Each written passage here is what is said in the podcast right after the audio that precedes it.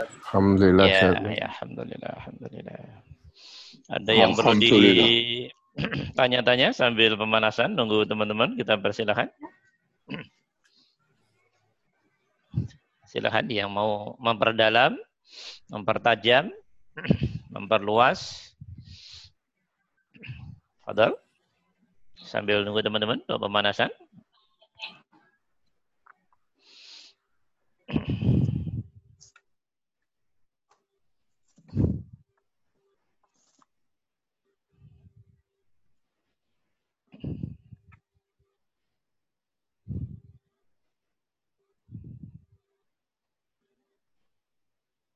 Ya, silakan dari teman-teman. Kita persilahkan. Oh, ini buat Kahmi ya ini ya.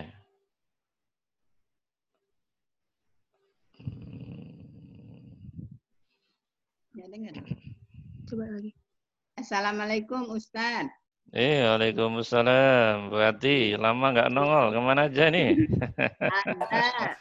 Sehat, ada sehat tapi ya. Dari rumah ini? Iya di rumah ikut bergabung. Eh, Alhamdulillah. Silahkan, silahkan. Ada waktu ngaji bareng-bareng. Mm. Ya, silahkan kalau ada pertanyaan teman-teman dari yang lalu-lalu kita persilahkan sambil nunggu teman-teman yang lain. Pak Safruddin mungkin? Pak Dadang, Bunita?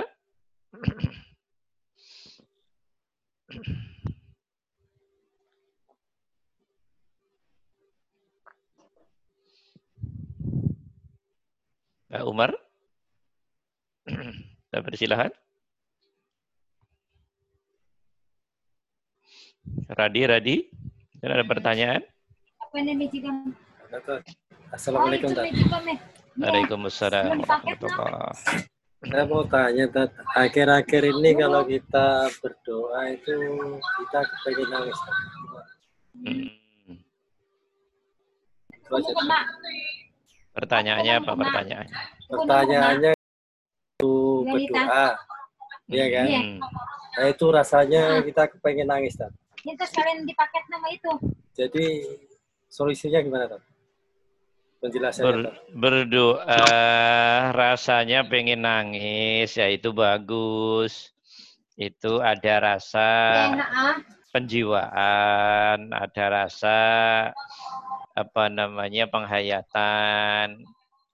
Ya, apalagi kalau menangisnya itu tentunya berkaitan, berhubungan berhubungan dengan rasa, hubungan nah, antara diri kita dengan Allah, ya itu bagus. Ya, tapi kalau nangisnya karena sesuatu di luar yang berhubungan dengan Allah, ya itu biasa-biasa saja. Tapi kalau nangisnya berkaitan dengan eh, pribadi Randi, eh, apa Radi hubungannya dengan Allah, lah itu bagus. Itu bagus Radi, ya. Ya, tanda-tanda bagus, maksudnya hati ada perkembangan-perkembangan positif. Nah, begitu, ya. Ya, biasanya tertawa. Biasanya tertawa kan, ini jadi Ah, menangis kan Kita lumayan. belum bukan gitu Tat. Maksudnya belum ada rasa rasanya gimana biasa biasa. Tat. Ya, itu proses, itu proses, itu proses. Itu proses. Ya. Ada lagi yang lain? Terima kasih. Ya. Pak Dadang, Pak Safrudin. Yang lain kita persilahkan sambil nunggu teman-teman.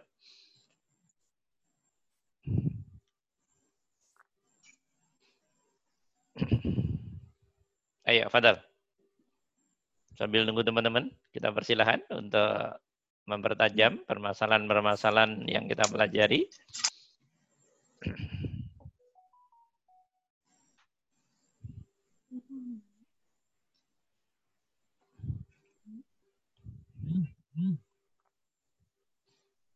Ayo, silakan.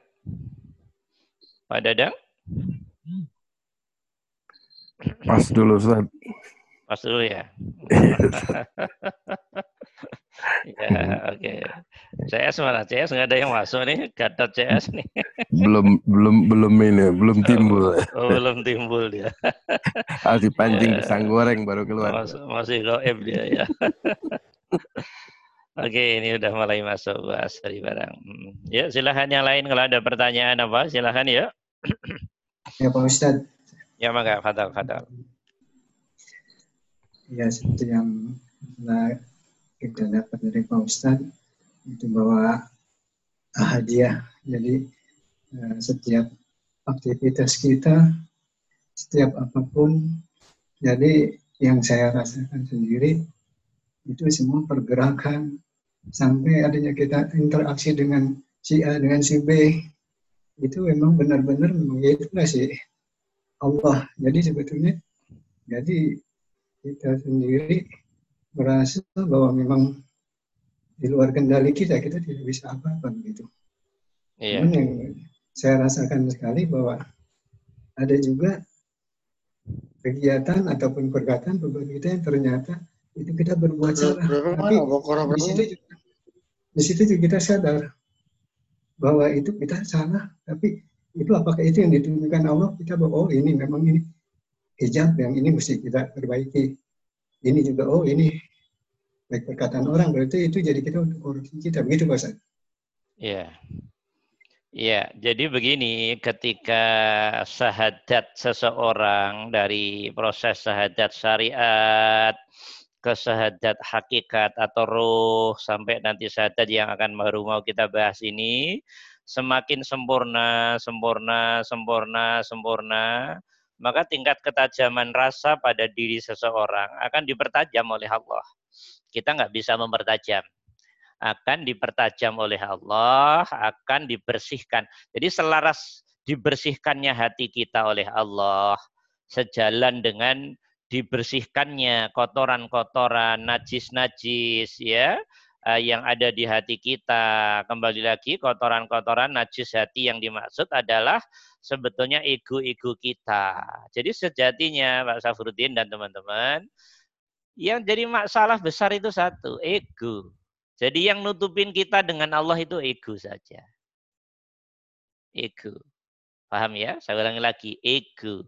Ego ngerasa bisa. Ego ngerasa berbuat. Ego ngerasa memiliki. Ego ngerasa, ego semua, ego.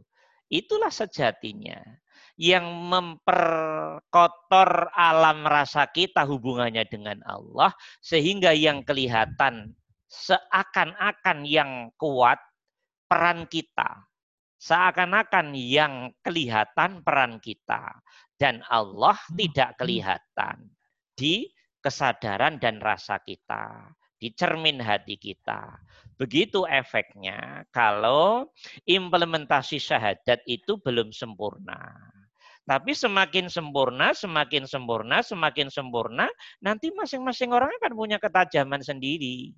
Maksudnya oleh Allah akan dibuat ketajaman yang berbeda-beda. Kita nggak bisa mempertajam, nggak bisa. Kita nggak bisa. Yang mempertajam Allah. Yang membersihkan Allah. Yang menjernihkan hakikatnya adalah Allah. Nah, kalau rasa ini sudah dibersihkan, dijernihkan oleh Allah, dengan jalan membersihkan kotoran-kotoran dan najis hati tadi sifatnya ego ego ego ego ego tadi yang ego ini hakikatnya adalah nafsu yang kamu kamu ikuti nafsu itu hanya setan iblis yang kamu jadikan imam yang kamu jadikan pimpinan dirimu yang kita jadikan pemimpin kita tapi kita nggak ngerasa kalau pemimpin kita itu nafsu yang kita jadikan imam kita, kita nggak ngerasa kalau imam itu sejatinya nafsu yang giring kita ke situ. Nah, ini aja sejatinya masalahnya nanti di sini. Masalahnya di sini.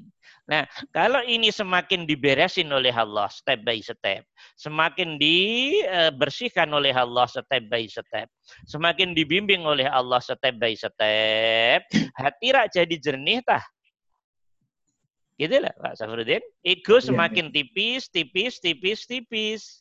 Nah, dari sini nanti rasa itu muncul. Semakin tajam melihat pergerakan diri lewat rasa itu.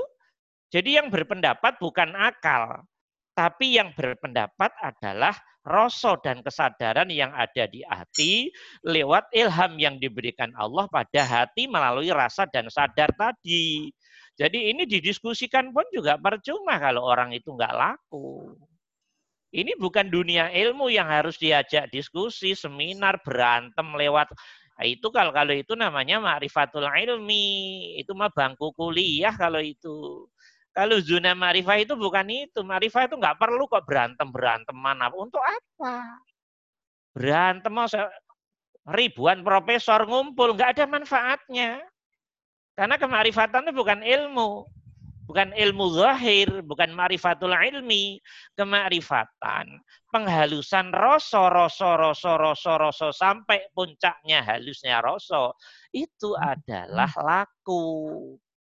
Itu adalah ma'rifatul amal namanya. Dan Allah sendiri yang bekerja untuk itu. Nah, semakin tajam, semakin tajam, semakin tajam, ya nanti akan diberi tajam rasa itu. Oh, ternyata hakikatnya Allah. Oh, jadi dibuka sendiri oleh Allah. Dibuka sendiri.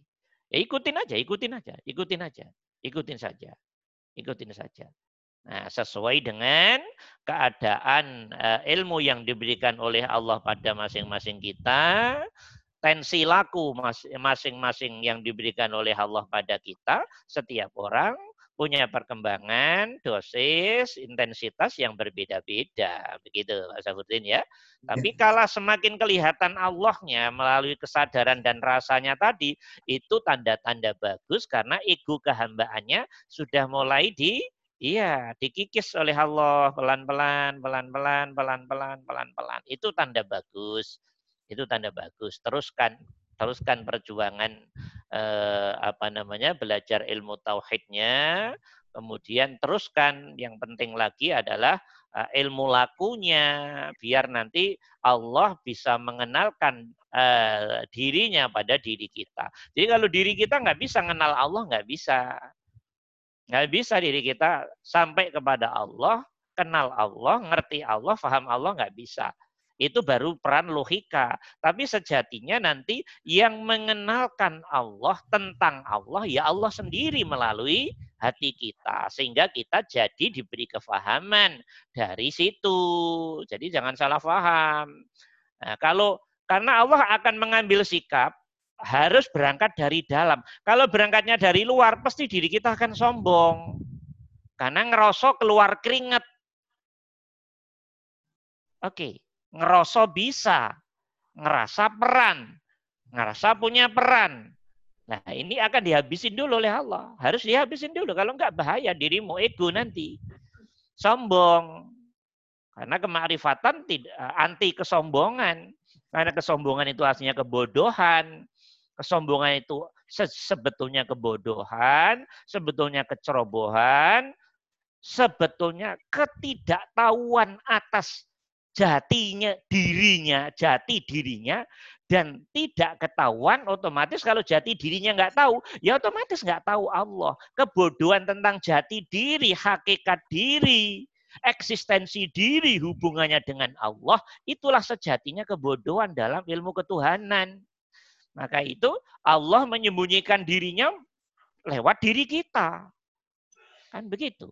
Kalau kamu pengen sampai aku, Ya dirimu harus kamu ketahui dulu. Kamu harus ngerti jati dirimu dulu. Nggak bisa sampai Allah sebelum diri ini apa dan siapa, belum kenal benar tentang dirinya, ya nggak bisa sampai Allah. Maka pasti nanti akan dikenalkan oleh Allah. Asalnya nggak pernah ngerasa dosa, dilihatin semua oleh Allah. Tuh, dosa ente, kotor ente itu. Nah, kalau nggak saya tolong, ente itu kotor sejatinya. Kalau nggak saya tolong, ente itu sejatinya kotor sekali. Tapi kalau dirimu tidak kotor, bukan itu lantas kehebatanmu sejatinya. Tapi karena hidayahku, karena taufikku, karena inayahku, karena rahmatku kepadamu, karena fadlku kepadamu karena maghfirahku kepadamu. Cuman kalau yang belum sampai sini kan sok-sok anta. Oh, ini kan tergantung kita. Monggo, monggo. Kalau teman-teman masih baru sampai segitu ya monggo. Kita bisa bisa menghargai, menghormati dan memaklumi. Memang semua orang kalau belum belum sampai ya begitu. Potongan pemikirannya dipengaruhi dari pusat rasanya akan seperti itu. Is kayak Fir'aun begitu. Ya semua orang begitu memang sebelum mendapat pertolongan dari Allah. Nah, itu oleh-oleh dari membaca buku-buku yang zohir, tek-tek yang zohir, baik itu tek Quran maupun hadis sekaligus. Tapi kalau belum laku dan digodok oleh Allah dan mendapat buah dari Allah, corak pemikiran orang pasti seperti itu. Susah untuk sujud kepada Allah, tunduk kepada Allah. Sujud dalam pengertian hatinya yang sujud, ngerasa nol dan semua yang ada dalam konteks fungsi, sistem, dan seterusnya, manfaat, bahaya, dan seterusnya. Sejatinya ya Allah sendiri. Diri kita ini nggak ada apa-apanya. Nah, untuk dudukkan hati seperti ini tidak mudah. Tidak mudah, teman-teman. Tidak mudah. Perlu rahmatnya Allah. Perlu fadlnya Allah. Perlu hidayahnya Allah perlu taufiknya Allah, perlu inayahnya Allah. Yang penting bagi kita dan terpenting bagi kita harus menjaga itu semua kalau diberi step by step oleh Allah, lihatlah step itu sebagai step rahmat dari Allah. Jangan melihat kehebatan dirimu. Paham? Dirimu nggak ada hebatnya apa-apanya, kasih setruk aja nggak bisa apa-apa kok. Ya tuh. Ya, Kasih kena corona aja kita itu nggak bisa apa-apa kok. Apaan gayanya. ya bisa begitu ya Pak Saburdin paham ya? ya, ya itu step terus di, diikuti tapi dijaga diri untuk tidak eh, ter, ter apa terbawa terseret oleh nafsu yang me, selalu menjebak janji-janji, kembang-kembang hati, kembang-kembang pikiran, kembang-kembang rasa yang tidak lurus pada Allah, ya sejatinya itu keplesetan dari iblis saja, dari setan aja. Bagi diri yang uh, apa namanya tidak hati-hati ya cukup bahaya juga. Ya itu dari Pak Safrudin. Ada lagi pertanyaan dari yang lain? Kita persilahkan teman-teman. Kita persilahkan dari yang lain, enggak? Fadal.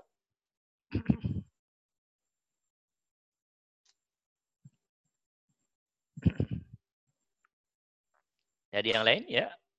Assalamualaikum warahmatullahi wabarakatuh Pak Ustadz.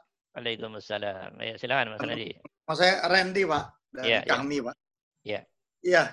Uh, Pak Ustadz mungkin nggak uh, kita berusaha kan lewat ngaji, lewat coba zikir. Iya, iya. Ya. Tapi memang uh, karena kehendak Allah, memang ya belum aja. Uh, atau ada nggak orang yang juga sedikit upaya, ini pengalaman Pak Ustadz maksudnya, tapi juga Allah dengan haknya tadi bisa membukakan dengan cepat. Uh, yang eh, kira-kira uh, tapi upayanya bagaimana lagi Pak Ustadz ya? Oke, oke. Begini, saya tahu maksud Mas Randi. Ini lagi-lagi pertanyaannya percepatan ini ya. iya. bagaimana biar Iya, bagaimana biar cepat kaya ya. Iya, oke. Okay. Jadi pertanyaan Mas Randi ini sebetulnya jawab saya menjawab secara syariat. Teman-teman, cepat atau tidaknya, ini syariat ya, ini versi syariat.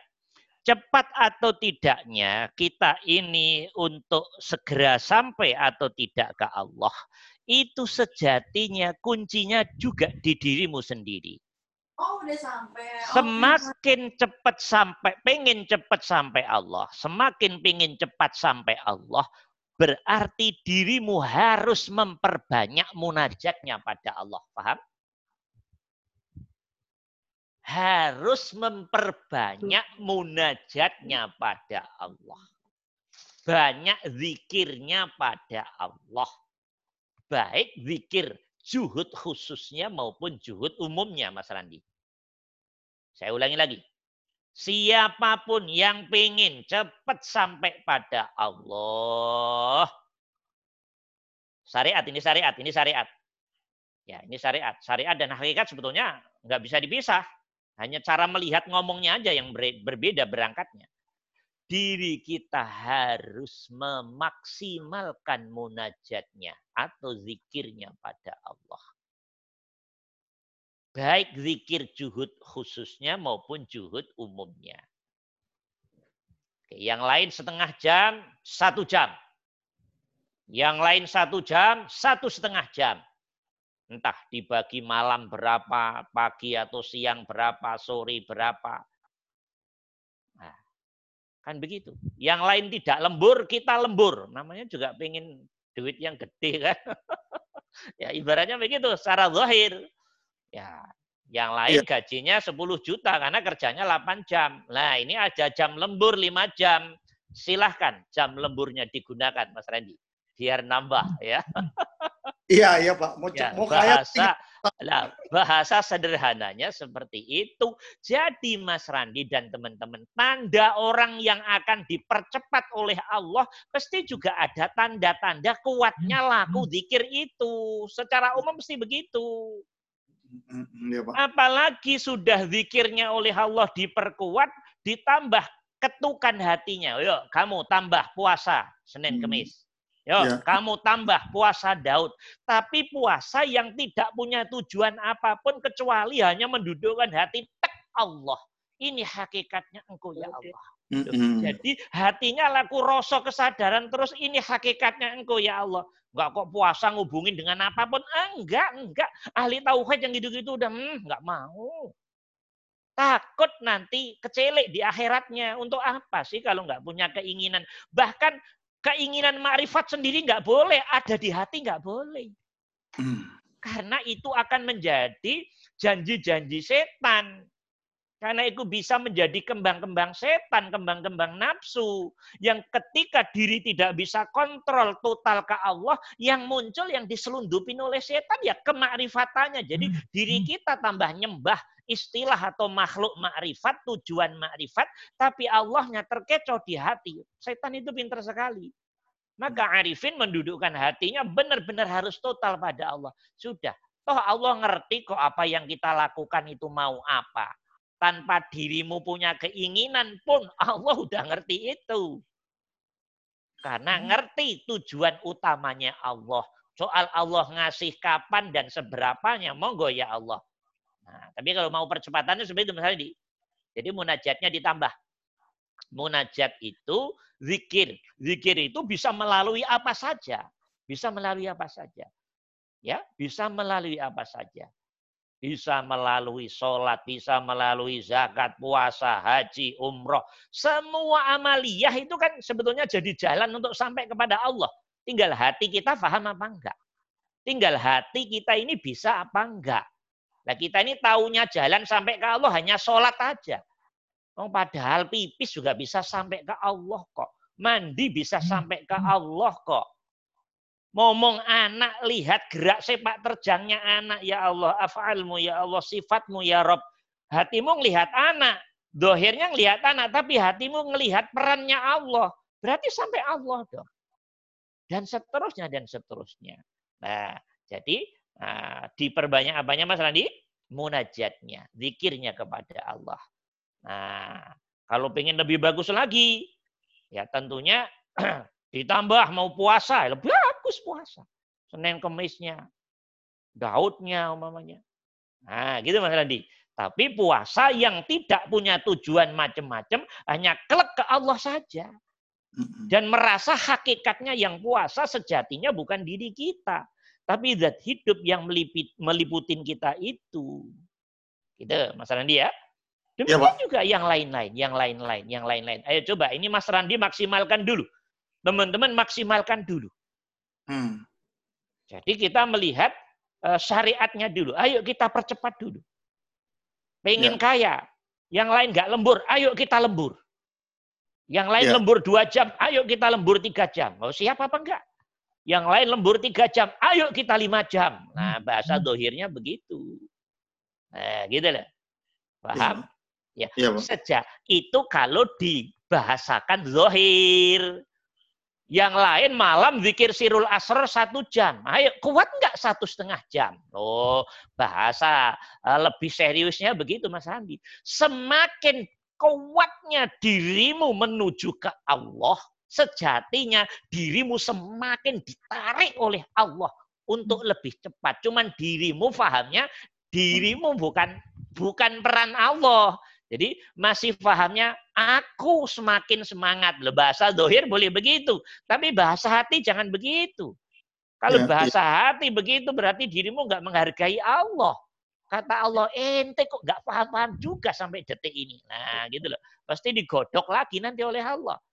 Iya, Pak. pasti di, di di drill lagi dengan berbagai macam cara sampai hatimu itu alam rosonya nyadar bahwa ternyata ini bukan aku. Ya, yang begitu. Jadi tanda-tanda teman-teman, hati yang sudah mulai ngerti Allah, faham Allah, kenal Allah, dan seterusnya. Zohir sama batin itu nanti akan ada dua bahasa. Hmm. Mengerti? Ya. Selalu otomatis seperti itu. Zohirnya ngelihat gerakan anak, batinnya ngelihat peran Allah yang menggerakkan solah polahnya anak. Zohirnya ngelihat orang yang pinter, batinnya, bahasa hatinya, mata hatinya ngelihat Allah yang meliputi orang yang pinter itu. Sehingga orangnya jadi hilang karena yang liputin Allah. Itu Mas Andi. Iya. Zohirnya ngelihat orang yang kaya. Oh, orang kok kayanya kayak begini. Zohir. Tapi tajamnya mata hati. hmm, ini zat hidup yang meliputi dia. Yang memberi kekayaan. Yang memberi rizki.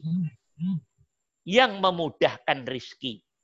Dan seterusnya, dan seterusnya. Jadi tetap sampai Allah dari dimensi dohir apa pun yang ia kerjakan, yang ia lihat, yang ia dengar, yang ia rasakan, karena hatinya memang sudah tertuju kepada Allah.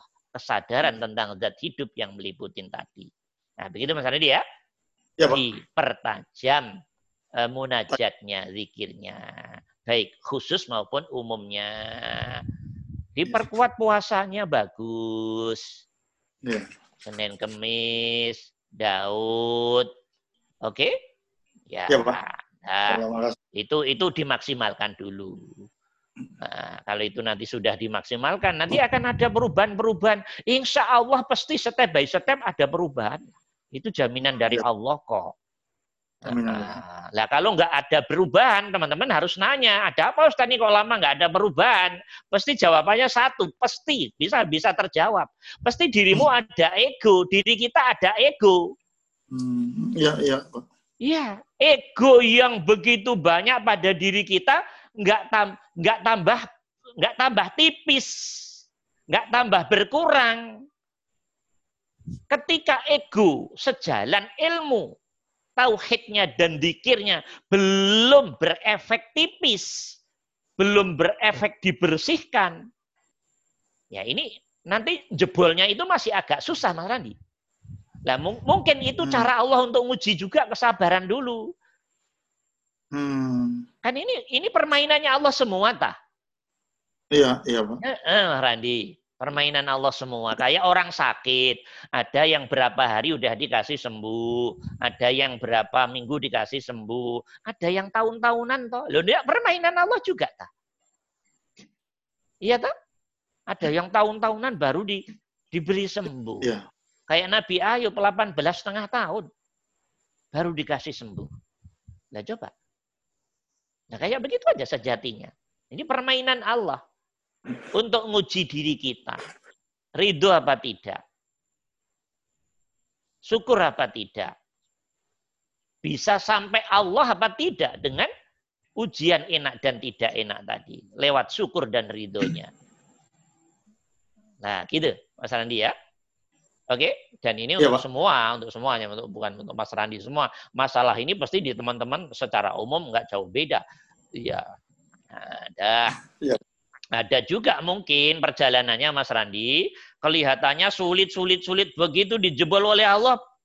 Wah, langsung lebar bisa juga. Itu rahasianya Allah, tak? Itu rahasianya Allah. Allah.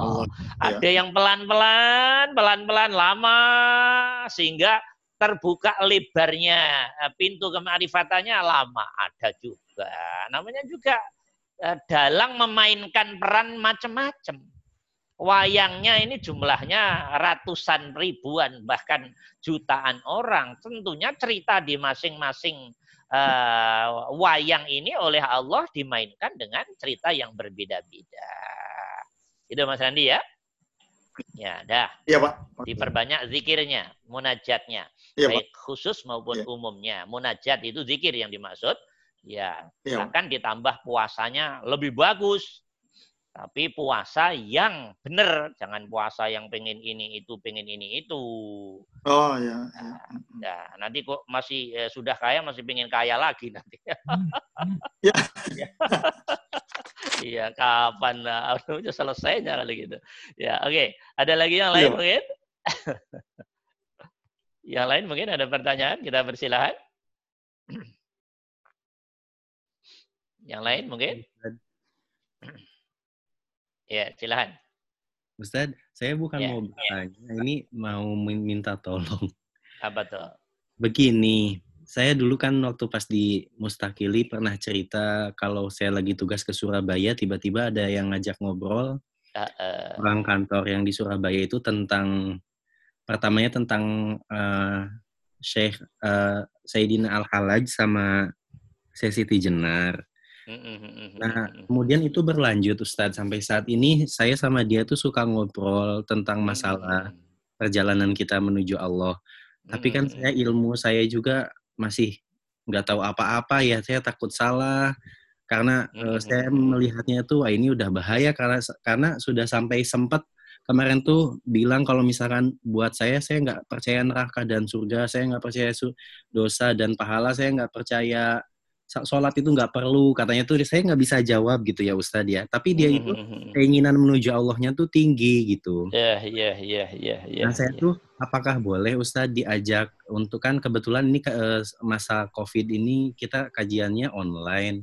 Apakah boleh kita diajak ke eh, di Mustakili sama di LPPI ini supaya eh, beliau itu perjalanannya ada yang bimbing gitu Ustadz. Ya, ya, oke. Itu aja pertanyaannya ya. Ya itu aja Ustadz. Ada pertanyaan, ini ketemu teman di Surabaya, ya, mitra di kantor, yang eh, ceritanya sudah nggak perlu sholat, nggak percaya pahala dan dosa. Kemudian apa lagi tadi? Nggak eh, percaya surga dan neraka ya. Nggak percaya dia. Percayanya apa percaya?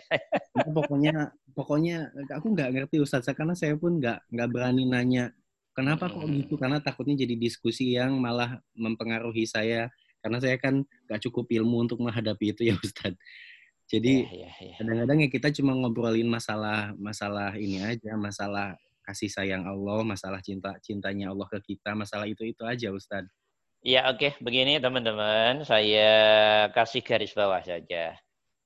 Ya, kita belum tahu dia, jadi nggak nggak perlu suuzon dan seterusnya dan seterusnya.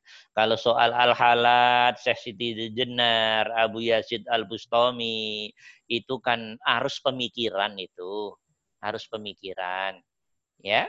Dan ya harus pemikiran tuh biasa, nggak perlu dibawa-bawa ke medan yang ini. Ya, oke. Nanti kalau saya diskusikan terlalu tinggi, teman-teman juga nggak belum siap juga. Ya, al-halal dibunuh bukan karena salah. Ya, ya. Pemerintahan yang membunuh al-halat pun nggak dosa karena dia belum sanggup memahami al-halat. Secara fikih nggak nggak masalah. Dia bunuh al-halat nggak nggak salah. Karena memang ilmunya pemerintahan itu nggak sanggup. Karena pemerintahan hanya ambil jalan umum saja toh. Nah, al-halat dibunuh mau kok monggo, saya bunuh aja saya nggak masalah. Karena al-halat melihat zat hidupnya. Kalau kalau dia harus meninggal, zat hidup menginginkan seperti itu, ya nggak masalah. Nanti mati sekarang mati kok, nggak ada masalah. Nah, tapi diceritakan di banyak kitab al-halat setelah eh, dipancung itu keluar darah putihnya dan bertuliskan la ilaha illallah Muhammadur Rasulullah. Itu al-halat. Jadi beliau sebelum dipancung eh, sholat dua rakaat dan dipancung kemudian eh, konon dalam beberapa kitab yang saya baca eh, keluar darah putih dan bertulis la ilaha illallah Muhammadur Rasulullah. Bahkan sebelum dipancung beliau mengatakan puncak orang yang mengesahkan Allah adalah harus siap berwudu dengan darahnya sendiri. Al-halat sebegitu elegannya menuju kepada Allah. Ya nanti yang tahu hakikatnya Allah, hakikatnya Allah. Ya, oke. Kalau soal perbedaan-perbedaan, mana perbedaan-perbedaan. Jadi sesuatu yang terlalu tinggi itu juga susah diterima orang yang umum, teman-teman. Jadi bukan sesuatu yang disalahkan, dipandang ini itu pasti salah. enggak enggak begitu dalam dunia ilmu. Nabi yang dibunuh banyak, nabi yang di yang di yang di apa namanya gergaji ada, nabi yang disiksa ada, nabi karena ditolak oleh masyarakat umum, pemikiran umum, logika umum. Belum mampu menangkap kebenaran yang dibawa oleh nabi. Karena kebenaran yang dibawa nabi adalah kebenaran tauhid, total tauhid tertinggi. Nah, sementara masyarakat mampunya baru logika dan budaya serta adat Susah di situ teman-teman. Keluar dari situ aja sangat susah. Nah karena itu ke temannya Arifin tadi juga tidak mudah dianalisa kan harus ngerti dulu uh, bagaimana dan seterusnya seterusnya. Baru paling tidak kita bisa uh, ini. Tapi kalau kalau dia nggak percaya surga dan neraka, nggak percaya, nggak nggak perlu sholat, tapi menuju kepada Allah, ya lumayan lah, lumayan, lumayan menuju kepada Allah. Ya, ya toh? Lumayan. Ya, alhamdulillah itu aja. Ada kayak orang-orang kampung tuh loh. Ya, Islam Islam tapi setahun sholat sekali hari raya Idul Fitri aja kan ada juga itu kan. Ya lumayan daripada enggak sama sekali. ya, ya tadi di kampung-kampung ada juga. Iya, ya Idul Fitri doang. Yang setiap Jumat doang ada di kampung saya banyak gitu ya Jumat doang. Tiap hari nggak sholat nggak apa nggak apa. Tapi tiap Jumat ikut tiap hari ya lumayan lumayan alhamdulillah. Mungkin jalan hidayahnya pelan-pelan begitu. Ya atau mungkin nanti eh, punya kesempatan masuk surga dengan sebab itu walaupun berapa lama di neraka dulu. Itu urusan Allah juga tuh hakikatnya. Ya itu aja Arifin ya. Ya jadi eh, jangan eh, jangan terlalu mudah juga menilai orang kita uh, tidak boleh menilai orang serampangan juga nggak boleh. Apakah bahasa dia itu bahasa zohir atau bahasa uh, isyarah atau bahasa hakikat sejatinya apa yang dimaksud kita harus harus clearkan dulu gitu. Tapi kalau masuk ke grup kita karena kajiannya udah agak banyak, takutnya nanti nggak nyambung tambah kisruh nanti. Ya itu yang yang yang inilah. Nggak usah lah ini aja deh. Tapi kalau mau masuk ya mah nggak masalah. Mau ikutnya nggak masalah juga. Nggak ada masalah. Ya Arifin ya? Siap ya? Soalnya dia nggak punya guru Ustad dia baca buku gitu Ustad Ya baca kalau nggak yang repot nggak punya guru, jadi nggak boleh dalam konteks menuju kepada Allah nggak punya guru itu nggak boleh. Kalau baca buku sejarah, buku olahraga tanpa guru silahkanlah otodidak ya. Tapi kalau menuju ke Allah tanpa guru hukumnya haram. Oke? Harus ngerti apa yang dipelajari. Kalau baca koran, majalah tanpa guru nggak masalah. Ya, Oke ya. Hmm, dah gitu aja Arifin ya. Ya, oke. Tolong disarankan deh nyari guru yang tepat biar uh, bisa menjadi jalan yang lebih bagus. Tapi ada untungnya lah tadi percaya Allah itu udah alhamdulillah itu. Oke, ada lagi yang lain? Satu lagi mungkin? Kita persilahkan. Aman, aman? Ya, kalau aman kita lanjutkan. Eh, kemarin apa syahadat syariat sama syahadat hakikat ya teman-teman. Nah, sekarang syahadat ma'rifah, syahadat tunggal, syahadat ahad. Tolong dibaca dulu deh, tolong dibaca dulu. Siapa yang mewakili ya? yang muda. Pak siapa Pak Gadot dulu Pak Gadot. Silahkan Pak Gadot. Perwakilan Al Azhar.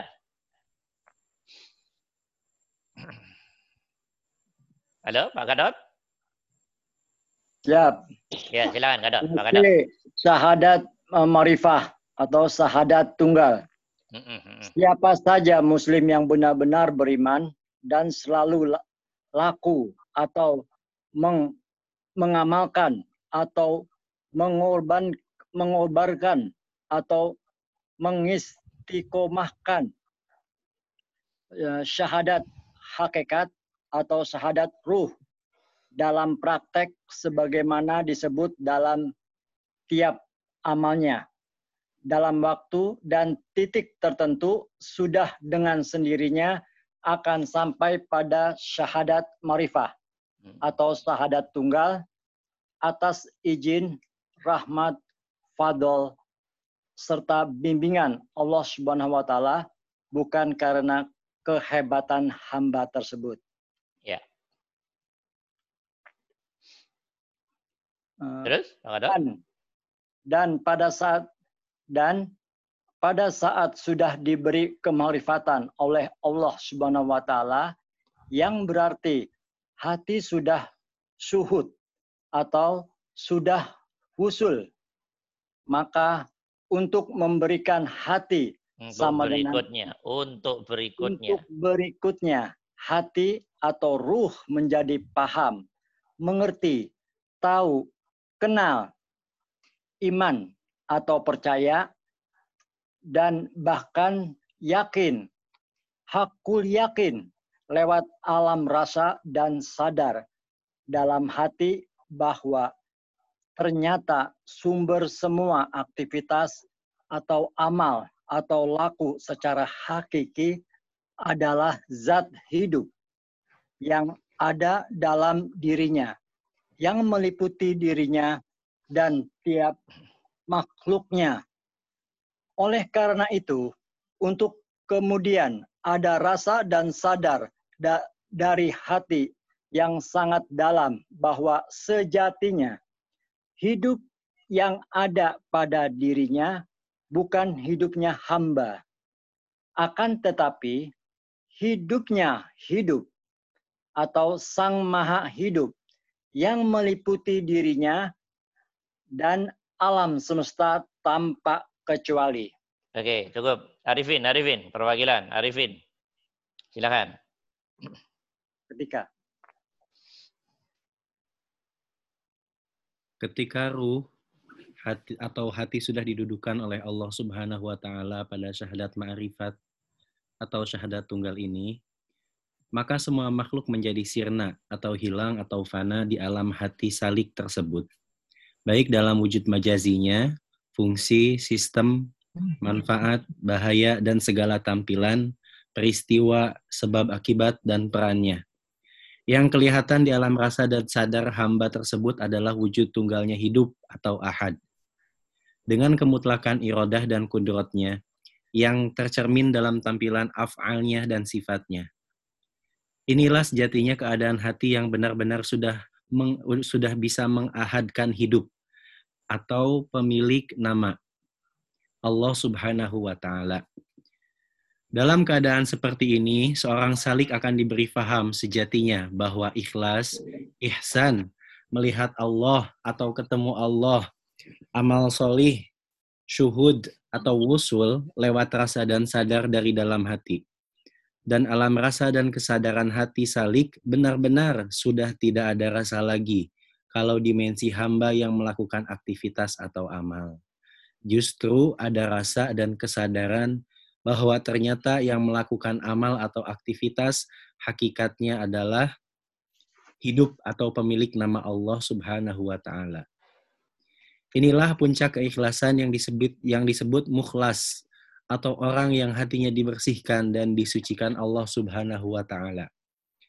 Orang yang alam hatinya sudah sampai pada keadaan ini adalah satu-satunya orang yang paling ditakuti setan sebagaimana disebutkan dalam Al-Qur'an Qala rabbi bima aghwaytani la uzabbinanna La lahu uzayyinanna. la uzayyinanna lahum fil ardi wa la ughwiyannahum ajma'in illa ibadaka minhumul mukhlasin. Qala hadza siratun siratun alayya mustaqim. Artinya, iblis berkata, "Ya Tuhanku, oleh sebab engkau telah memutuskan bahwa aku sesat, pasti aku akan menjadikan mereka memandang baik perbuatan maksiat di muka bumi, dan pasti aku akan menyesatkan mereka semua. Kecuali hamba-hamba engkau yang mukhlas, atau yang disucikan hatinya dari selain Allah di antara mereka. Allah berfirman, ini adalah jalan yang lurus, kewajiban akulah menjaganya. Al-Quran Surat Al-Hijr ayat 39 sampai 41. Sehingga orang yang didudukan oleh Allah Subhanahu wa taala pada makom ini atau pada makom syahadat tunggal, maka di mana pun dan kapan pun serta aktivitas apa pun hatinya selalu berzikir, selalu sholat, selalu menghamba atau ibadah, selalu beramal solih, selalu syuhud, selalu ridho, Sehingga aktivitas apa pun akan menjadi torikoh atau jalan metode menuju Allah subhanahu wa ta'ala. Sehingga di tempat mana pun selalu menjadi masjid bagi hatinya atau selalu menjadi tempat zikir. Sehingga di mana pun juga selalu menjadi tanah suci bagi hatinya. Sehingga di mana pun juga selalu menjadi kiblat bagi hatinya. Yang hakikatnya kiblat ya pemilik nama Allah itu sendiri. Meski secara syariat adalah Ka'bah sebagaimana kita imani dan maklumi bersama.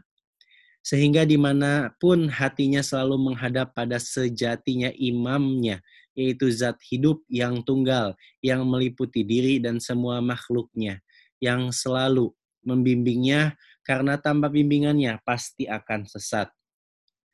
Perhatikan ayat-ayat berikut. Allahu waliyul ladzina amanu yukhrijuhum minadh-dhulumati ilan nur. Artinya, Allah adalah penolong orang-orang yang beriman yang mengeluarkan mereka dari kegelapan atau keadaan hati yang tidak menghadap pada Allah atau takhalli atau kos, hati kosong dari rasa tentang pemilik nama Allah atau hati dalam keadaan batil atau hati dalam keadaan sesat yaitu hati keluar dari sirotol mustaqim atau hati dalam keadaan gelap menuju kepada cahaya, yaitu keadaan hati yang lurus menghadap Allah semata, atau tajalli, atau hati berisi rasa dan sadar tentang pemilik nama Allah, atau hati dalam keadaan yang hak, atau hati dalam keadaan terang benderang oleh nur kemakrifatan. Al-Quran Surat Al-Baqarah ayat 257. Perhatikan pula firman Allah Subhanahu wa taala berikut dengan cermat dan seksama. Alam ta'lam annallaha lahu mulkus samawati wal ard wa ma lakum min dunillahi mi waliyyi wala nasir. Artinya, apakah kamu tidak tahu bahwasanya Allah lah yang memiliki kerajaan langit dan bumi dan tidaklah bagi kalian penguasa dan penolong selain Allah. Al-Quran Surat Al-Baqarah ayat 107. Orang yang keadaan hatinya sudah sampai syahadat marifat ini, maka sebagaimana firman Allah berikut, falam taqtuluhum walakinallaha qatalahum. Wa ma romaita id romaita walakinallaha roma. Artinya, maka sebenarnya bukan kalian yang membunuh mereka, akan tetapi Allah lah yang membunuh mereka. Dan tidaklah kamu melempar saat kamu melempar, akan tetapi Allah lah yang sejatinya melempar secara hakiki. Al-Quran Surat Al-Anfal ayat 17. Dan sebagaimana sabda Nabi Shallallahu Alaihi Wasallam dalam hadisnya yang mulia sebagai berikut. Ya, terjemahnya. Tahu? Bisa membaca? Hmm, takut salah. ya, terjemahnya. Langsung terjemahnya. Terjemahnya. Artinya, maka ketika aku mencintainya, maka maka aku menjadi pendengarnya yang ia gunakan untuk pendengarannya, pendengarannya. Maka ketika aku mencintainya, maka aku menjadi pendengarannya untuk ia gunakan untuk mendengar dan menjadi penglihatannya yang ia gunakan untuk melihat dan menjadi tangannya yang ia gunakan untuk berbuat dan menjadi kakinya yang ia gunakan untuk berjalan jika ia meminta kepadaku, pasti aku beri. Dan jika ia meminta perlindungan kepadaku, niscaya aku akan melindunginya. Hadis ya. riwayat Bukhari. Iya, oke. Okay. Sudah cukup, ya. agak berat sedikit ini, agak berat ya. uh, ya Allah, ya Allah.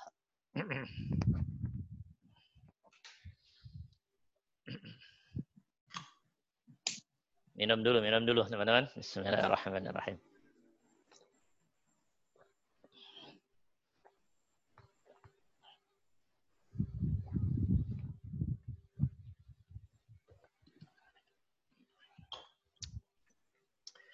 Ya, kita sedang mengkaji tentang syahadat. Sekilas saya ulang, teman-teman. Saya ulang sejenak. Jadi kemarin kita eh, bicarakan bahwa syahadat secara umum terbagi menjadi tiga. Pertama, syahadat syariat. Alhamdulillahi Rabbil Alamin. Semua umat Islam, ya, tanpa kecuali, insya Allah sudah bersahadat syariat. Sebagaimana kita tahu, ya, asyhadu an la ilaha illallah wa asyhadu anna muhammadar rasulullah yang menjadi syarat rukun Islam. Alhamdulillah. Menurut pandangan ulama ahli syariat sudah cukup, sudah sah, sudah layak untuk menjadi syarat masuk surga. Nah, itu ulama ahli syariat. Tapi kalau ulama ahli hakikat, entar dulu lah, jangan tergesa-gesa begitu. Ya, ulama ahli hakikat memandang syahadatnya orang-orang yang masih duduk di zona syariat, maksudnya syahadat yang masih sebatas pada zona syariat doang, itu dianggap dipandang. Ini secara ilmiah lah ya, dipandang belum pas. Dipandang belum ideal. Dipandang belum sempurna. Dipandang belum sah. Kenapa Ustadz? Kok ulama ahli hakikat, ulama ahli ma'rifat memandang bahwa syahadatnya orang yang baru pada zona syariat saja dianggap belum sempurna, belum sah, dan belum ideal tadi. Kenapa? Jawabannya sederhana, tapi masuk akal. Pertama, karena saat dia persahadat, sejatinya hatinya, rohnya, jiwanya belum ngerti Allah yang mana yang dia maksud. Allah yang mana? Yang alamatnya di mana? Yang bagaimana? Yang sifat-sifatnya gimana? Yang afalnya kayak apa? Nah, yang zatnya kayak apa? Nah, belum, belum sampai situ semuanya. Nah, maka dianggap belum ideal, belum sempurna, belum sah. Ini untuk tingkatan tinggi yang membaca begitu. Nah, gitu. Tapi jangan tersinggung kita. Enggak, ini soal pandangan ilmiah, soal pandangan ilmiah. Gitu loh ya, soal pandangan ilmiah. Lah, maka dari itu kita teman-teman yang alhamdulillah sudah ikrar syahadat secara syariat menurut pandangan ahli hakikat, ahli ma'rifat, ayo yang sudah bersahadat syariat, ayo, ayo dinaikkan tingkat, dinaikkan level, dinaikkan mutu, dinaikkan keadaan hatinya dari syahadat syariat menjadi syahadat hakikat. Syahadat ruh maksudnya saat berikrar syahadat harus sudah faham, ngerti dari apa yang diikrarkan. Allah yang mana, yang kayak apa, yang di mana. Harus jelas. Nah, harus jelas. Harus faham makna la ilaha illallah. Harus faham asyhadu alla ilaha illallah. Harus faham luar dalam zahir batin. Ya. Makna iyaka budu Harus faham lahir batin, luar dalam, badan kasar dan badan halusnya jadi satu kesatuan sistem tentang ani'budullaha wajtanibut tauhid. Ini harus paham. Karena ini pondasi-pondasi pokok tauhid. Karena tauhid tidak mungkin menjadi tauhid kalau tidak dengan pondasi-pondasi ini. Karena itu saat berikrar ini hati harus ngerti, harus paham, harus tahu arahnya. Hati bukan sekedar mulut. Arah hati lewat rasa dan sadarnya tadi. Nah, gitu dah. Kalau saya boleh menggarisbawahi teman-teman, inti syahadat ruh atau syahadat hakikat ini adalah begini. Intinya, intinya. Ketika kita ikrar, kita melafalkan asyhadu, saya bersaksi. Ini ahli hakikat membawa kita, ngajarin kita. Ayo dudukkan hatimu bentuk eroso dan sadar yang ada hatimu itu yang bersaksi. Total, tulus di situ. Total tulus di situ. Biar otomatis dimensi dohir numpang di rasa dan kesadaran hatimu itu tadi. Jadi begitu ashadu, aku bersaksi, itu kita harus duduk akunya roh. Akunya badan halus kita ini loh teman-teman. Akunya jiwa kita ini loh. Akunya hati kita ini loh yang bersaksi. Gitu deh. Jadi hati harus duduk di rasa dan sadar itu. Biar udhulu fisilminya bisa kafah. Kalau Fisilminya baru dimensi zohir, baru dimensi indrawi, baru dimensi mulut, mata, telinga, kaki, tangan, semua sistem zohir. Itu Islamnya belum kafah. Karena dimensi hatinya, ruhnya, jiwanya belum berperan normal seirama benar dengan irama zohir dan batinnya. Maka itu dianggap belum sah oleh ahli ma'rifah. Gitu Belum dianggap sah. Nah, karena itu ayo, ayo berlatih. Saat asyhadu, rohnya dikedepankan. Rasa tentang rasa itu muncul dari roh, teman-teman. Dari jiwa, dari hati. Asyhadu. Jadi ada rasa akunya roh, akunya jiwa, akunya hati itu yang bersaksi. Bersaksi apa? Allah ilaha.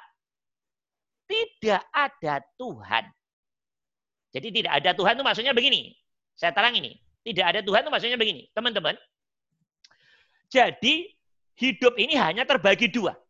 Allah atau selain Allah. Saya ulangi lagi semuanya. Hidup ini hanya ada dua secara umum. Allah atau selain Allah. Kalau Allah ini jelas-jelas pemilik nama Tuhan kita ya Allah ini. Itulah yang punya 99 asma'ul husna. Itulah dia zat hidup al-hayyu al-qayyum yang meliputi diri kita dan setiap makhluknya. Itu pemilik nama Allah. Zat hidup. Inilah sejatinya Tuhan ya hanya ini doang. Maksud Allah yang ada di hatimu harus satu ini doang. Jadilah ilaha illallah yang kamu ikrarkan Ashadu alla ilaha illallah yang kamu uh, persaksikan, kamu ikrarkan. Itu nggak cukup di mulut doang, kata Allah. Tapi harus main di hatimu, praktek di hatimu, bahwa di hatimu harus mengimplementasikan tidak ada Tuhan yang ada di hatimu kecuali hanya Allah ini tadi, pemilik nama Allah ini tadi, yaitu zat hidup ini tadi. Maka ketika di hatimu, di hati kita ada selain Allah. Loh, selain Allah itu apa? Ya, selain Allah macam-macam. Selain Allah macam-macam, teman-teman. Apa pun bentuknya selain Allah, itu berarti namanya la ilaha. La ilaha itu isinya selain Allah. Mau surga, mau neraka, mau pahala, mau bidadari, mau kaya, mau apa saja, mau apa saja. Itu masuk zona la ilaha. La ilaha isinya la ilaha itu adalah selain Allah. Tidak ada Tuhan illallah kecuali Allah. Maksud substansi ikrar ini teman-teman saat kita ikrar syahadat, saat kita ikrar kalimat tauhid, saat kita ikrar peng, eh, penghambaan iya karena budu, hati kita, hatimu harus mendudukkan rasa dan sadar bahwa sejatinya Tuhan Ya hanya engkau saja ya Allah. Maksudnya gini, yang ada di kesadaran dan rasa total di hati kita, di hatimu, harus hanya rasa dan sadarnya Allah. Selain Allah harus, harus minggir dari hati dan dari rasa dan kesadaran di hatimu tadi. Kok nanti ada rasa dan kesadaran selain Allah, menggantikan rasa dan kesadaran Allah di hatimu, itu berarti ada Tuhan selain Allah. Gitu loh, paham apa enggak ini? Paham apa enggak ini? Paham apa enggak? Paham apa enggak makna la ilaha illallah? Asyhadu an la ilaha illallah. Nah, saya ulang lagi. Jadi asyhadu alla ilaha illallah. Persaksian aku bersaksi bahwa tidak ada Tuhan. Ini namanya apa namanya? manfi namanya. Men menafikan, meniadakan Tuhan. Karena tidak ada Tuhan. Selain Allah itu enggak ada Tuhan. Karena selain Allah itu tidak ada Tuhan, bukan Tuhan, maka jangan kamu dudukkan di alam rasa dan sadar hatimu. Gitu. Biar rasa dan sadar hatimu, alam hatimu total untuk Tuhanmu. Yaitu hanya Allah tadi yang yang yang apa namanya ada di hatimu. Nah, itu makna asyhadu alla ilaha illallah itu di situ. Hati harus duduk di sini. Kalau hati nggak paham ini dan nggak laku ini teman-teman. Sampai mati pun kita nggak akan kenal. Yang sejatinya Allah itu nggak kenal. Saya jamin itu. Dah. Nggak akan ngerti. Apalagi makrifah. Allah dalam pengertian yang sejatinya la ilaha illallah harus membersihkan hati dari rasa dan sadar selain Allah dulu. Karena itulah ilaha masih ada di hati. Nggak mungkin ilallahnya, Allahnya muncul di hati. Nggak mungkin. Maka untuk ketemu Allah teman-teman. Untuk melihat Allah. Untuk suhud pada Allah. Untuk sampai pada Allah. Untuk bisa ihsan. Untuk bisa ma'rifah. Syaratnya di hati harus tidak ada selain Allah rasa dan sadar selain Allah. Ini makna la ilaha. Karena selain Allah tidak ada, maka di hati harus hanya diisi rasa dan kesadaran tentang Allah saja. Allah yang mana? Allah zat hidup yang meliputi diri kita. Nah, ini kita harus harus duduk dengan baik. Nanti Allah yang mana juga nggak paham nanti. Allah berupa zat hidup, al-hayyu, Al-Qayyum. Yang meliputi diri kita. Yang meliputi setiap makhluknya. Nah, hati harus duduk di situ. Hati harus duduk di situ. Nah, kalau duduknya hati sudah benar seperti ini, teman-teman, berarti hatimu sudah mulai nggak bodoh, paham nggak? Hatimu sudah mulai ngerti. Hatimu sudah mulai pinter. Hatimu sudah mulai faham. Hatimu sudah mulai connect. Hatimu sudah mulai mengamalkan, mengimplementasikan laku dari ikrar mulut dan lesannya hatimu. Hati sudah mulai laku. Ikrarnya mulut dohirmu dan ikrarnya mulut hatimu tentang persaksianmu. La ilaha pengen mengeluarkan apa pun selain Allah dari alam rasa dan sadar hatimu dan hanya mengisi rasa dan sadar hatimu hanya illallah. Ini loh, ini loh, ini loh. Kegagalan mayoritas umat Islam di zona ini. Mulut bilang la ilaha illallah, sholat masih nggak enak karena tangga. Sholat nggak nggak sholat nggak enak ada suami, ada istri. Loh itu berarti bukan la ilaha illallah lah. Hmm, nggak enak sama selain Allah. Berarti itu itu menjadi pengisi hatimu, menjadi target, motif selain Allah. Allah nggak mau yang begitu-gitu. Nah, inilah. Karena ternyata hati belum duduk diimplementasi syahadat hati belum duduk di implementasi tauhid. Nah, dah paham ya insya Allah ini teman-teman. Ini makna hakik, syahadat hakikat, syahadat ruh. Nah, kalau hati sudah paham ini teman-teman, hati sudah mulai ngerti, hati sudah mulai pinter, hati sudah mulai connect, hati sudah mulai faham. Dan kalau sudah faham, di dunia ilmu, di dunia agama, di dunia apa pun bahkan teman-teman.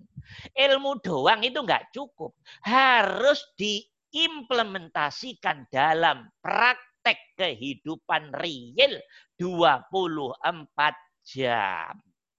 Gitu loh maksud Allah itu teman-teman. Ya, bagaimana biar sholatmu benar-benar hatimu implementasi la ilaha illallah. Gimana biar mandimu? La ilaha illallah. Yang ada di hatimu saat mandi itu rasa Allahnya yang muncul. La ilahanya tidak ada di hatimu. Kan banyak yang mandi biar oh, ya dah biar sehat doang satu. Biar nggak bau dua biar nanti sama orang dilihat rapi tiga biar biar biar bau banyak sekali Tuhan di sono yang mengecoh totalitas Allah di sana. Ya dah? Setelah mandi, oh, pakai sabunnya yang mahal. Tujuannya biar kulit terjaga sehingga orang lihat. Lagi-lagi orang lah yang orang lagi yang lihat. Kalau orang udah ngelihat kulitku, hmm, sehingga saya, oh, udah Hidup di atas kebanggaan, hidup di atas kesombongan, hidup di atas melayang-layang, di atas la ilaha. Selain Allah. Ya itu rak setan semua tak itu. Itu rak iblis semuanya toh. Yang omong di hatimu, suara di hatimu, bisikan di hatimu, dorongan di hatimu sampai laku. Itu sesuatu di luar Allah toh. Karena gambaran dilihat orang, gambaran dihargai orang, gambaran perfect, gambar loh itu keluar dari Allah semua. Ketika keluar dari Allah berarti dirimu kejebak pada zona la ilaha. Faham apa enggak? Diri sudah mosrik di sini. Diri sudah kafir di sini, diri riak di sini, diri sombong di sini, diri bangga di sini. Tapi karena Pak tidak paham, karena kebodohannya, nggak ngerti di mana letak sisi kemusyrikannya. Nggak ngerti di mana letak sisi kekufurannya, keriaannya, kebanggaannya, kesombongannya. Tidak, tidak ngerti. Karena hatinya kotor, bagaimana bisa tahu hal yang kecil-kecil? Nggak bisa, teman-teman. Tapi kan teman-teman melihat, kalau aku, wah ini, itu, ini, itu. Saya pasti dijamin mutus. 100% nggak ada Allah di hatimu. Hatimu hidup melayang-layang di alam patah morgana. Biar dilihat orang, disanjung orang, diperfekkan orang, diomong orang. Hmm. Iblis semuanya itu. Karena iblis pengen menjadikan hati kita kosong dari rasa dan sadar Allah. Iblis pengen menjadikan diri kita ini biar benar-benar tidak ada Allahnya dikelabui dengan emeng-emeng itu tadi. Janji-janji itu tadi. Kembang-kembang hati itu tadi. Dengan demikian hatimu nggak ketemu Allah. Jadi yang ngomong mulutnya doang la ilaha illallah, asyhadu alla ilaha illallah, tapi alam laku real praktek 24 jamnya ngomong kosong. Gitu loh. Sementara yang dipinginkan Allah, teman-teman, setelah dirimu menjalankan rukun Islam yang pertama, syahadat, baik secara lisan, mulutnya zohir dan mulutnya hati, klek satu irama, satu arah, sejalan, satu rasa dan satu kecadaran, habis itu dirimu harus konsekuen dong mulai membiasakan, mulai membudayakan. Setiap lakumu harus mengimplementasikan kalimat tauhid yang kamu ikrarkan. Syahadat tauhid yang kamu ikrarkan. Nah, semuanya 24 jam. Jadi yang ada di hati hanya illallah, illallah, illallah. Mandinya ya illallah. Oke, kerjanya ya illallah. Masaknya ya illallah. Nyucinya ya illallah. Ngopi ngerokoknya ya illallah. Ngemilnya ya illallah. Ngumpul keluarganya ya illallah. Gitu loh. Rapat ya illallah. Semua nggak ada yang illallah. Sholat ya apalagi sholat. Jadi hati yang sudah laku syahadatul ruh, syahadatul hakikoh teman-teman. Nggak ada bedanya sholat dan pipis. Nggak ada bedanya sholat dan beol. Faham apa enggak? Sholat ya ketemu illallah. BAB pipis. Hatinya rasa sadar total di hatinya. Yang ngadep ke Allah lewat rasa tadi. Sama-sama jadi zikirnya.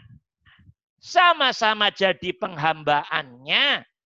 Sama-sama jadi ibadahnya. Karena dirinya sudah diberi faham oleh Allah dan mendapat hidayah pertolongan laku implementasi dari ikrar syahadat tauhidnya ini yang diimplementasikan dalam kehidupan 24 jam. Bisa. Nah, sudah mulai paham ini. Insya Allah mulai paham apa tidak ini? Mulai paham teman-teman. Yang saya maksud Insya paham. Allah. Nah, ayo mulai sekarang laku. Mulai sekarang laku. Ini luar biasa. Ini kunci teman-teman. Ini kuncinya di sini. Passwordnya oleh Allah diletakkan di sini. Oke? Passwordnya oleh Allah diletakkan di sini. Bisa laku syahadatul ruh ini. Nah, kalau nanti teman-teman tidurnya sudah laku la ilaha illallah, bangunnya la ilaha illallah, tahajudnya la ilaha illallah, zikir sirul asrarnya la ilaha illallah, sholatnya la ilaha illallah, mandinya semua aktivitas la ilaha illallah. Teman-teman, udah nggak usah mikirin kapan makrifatnya, ngerti apa enggak? Ya otomatis dirimu udah akan diklik sendiri oleh Allah. Jadi sebetulnya zikir sirul asror yang juhud khusus di malam atau waktu yang teman-teman pilih itu akan dilengkapi, dipertajam, diperkuat dengan juhud umumnya, bentuknya mengimplementasikan atau mengamalkan atau mempraktekkan laku syahadat tauhidnya, kalimat tauhidnya tadi dalam setiap amaliyah tadi. Selama ini Islam tapi nggak pernah laku syahadat tauhid. Kan begitu toh kenyataannya. Saya dulu begitu saya. Teman-teman nggak ngerti atau mungkin lebih parah mungkin. Iya. Saya begitu, syahadat la ilaha illallah bila perlu se semalam la ilaha illallah tambah sendiri seribu kali la ilaha illallah la ilaha illallah. Tetap berantakan kok hati kok. Iya, berantakan teman-teman. Nah, iya, berantakan. Apalagi yang tidak. Ya mungkin beda tipis. Atau mungkin beda banyak. Intinya nggak jauh beda intinya. Ya, pengalaman spiritualnya. Nah, kalau sudah mau laku ini, Masya Allah, teman. Cepat, cepat sekali. Cepat sekali. Ayo, silakan diamalkan. Ayo, diamalkan. Dari detik ini, malam ini. Ya, semuanya yang ada di hati. La ilaha illallah. Ada rasa Allah totalnya. Selain Allah, nggak usah teman-teman masukkan ke hati. Oke. Nanti jalan aja biasa. Jalan normal. Hidup itu jalan normal. Nggak usah takut-takut. Justru itu orang-orang soleh, para nabi seperti itu keadaan hatinya. Ya, hati enak, tenang, tentram, damai. Karena yang ada di hatimu hanya Allah terus. Setan masuk susah karena udah semua amaliyahnya sudah di iya, sudah di di apa namanya? E, diwarnai dengan laku la ilaha illallah tadi. Asyhadu an la ilaha illallah tadi. Nah, kalau syahadat ruh ini teman-teman mulai maksimal, maksimal, maksimal, maksimal, maksimal, maksimal. Ya, kayak teman-teman, kayak Mas Randi ngemil ini Mama ya. Mas Randi kan ngemil nih.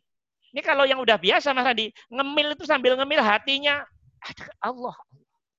Jadikan dikir ngemilnya itu. Jangan ngemil-ngemil kosong doang. Ngerti ngemil kosong?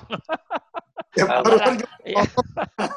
Apalagi yang nggak ngemil kosong, wah lebih parah lagi. Iya. Jadi baik ngemil maupun tidak, hmm, coba hatinya itu ada rasa Allah. Bukan mulutnya nyebut Allah. Hatimu yang ada rasa, ada sadar Allah. Iya, Pak. Ngerasa dirimu bisa ngemil itu karena di manage, di manage oleh Allah. Allah. Iya. Pergerakan sarafmu itu enggak kamu atur sendiri. Enggak kamu manage sendiri. Dirimu enggak bisa memanage sarafmu sendiri, enggak bisa. Pemanage saraf kita adalah zat hidup itu sendiri. Pemanage sistem tubuh kita adalah zat hidup itu sendiri. Ayo, mau sujud apa tidak? Silahkan.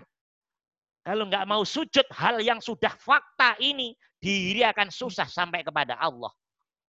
Udah Pak. dibilang, coba perintahkan jantungmu, berhenti sejenak. Enggak bisa tuh. Ayo perintahkan iya. ginjalmu, istirahat sejenak aja. Enggak bisa tuh. Ayo istirahatkan bagian tubuh yang lain. Apalagi saraf suruh istirahat. Langsung setruk semua nanti. Paham? Enggak Istirahat karena bisa. Iya, iya. eh, saraf suruh istirahat, setruk semua. Ini semua adalah dimanage oleh zat hidup. Dimanage oleh zat hidup. Diri masuk ke situ. Diri masuk ke situ. Jadi tiap laku apa pun dirimu bisa laku tauhid. Bisa laku syahadatut tauhid.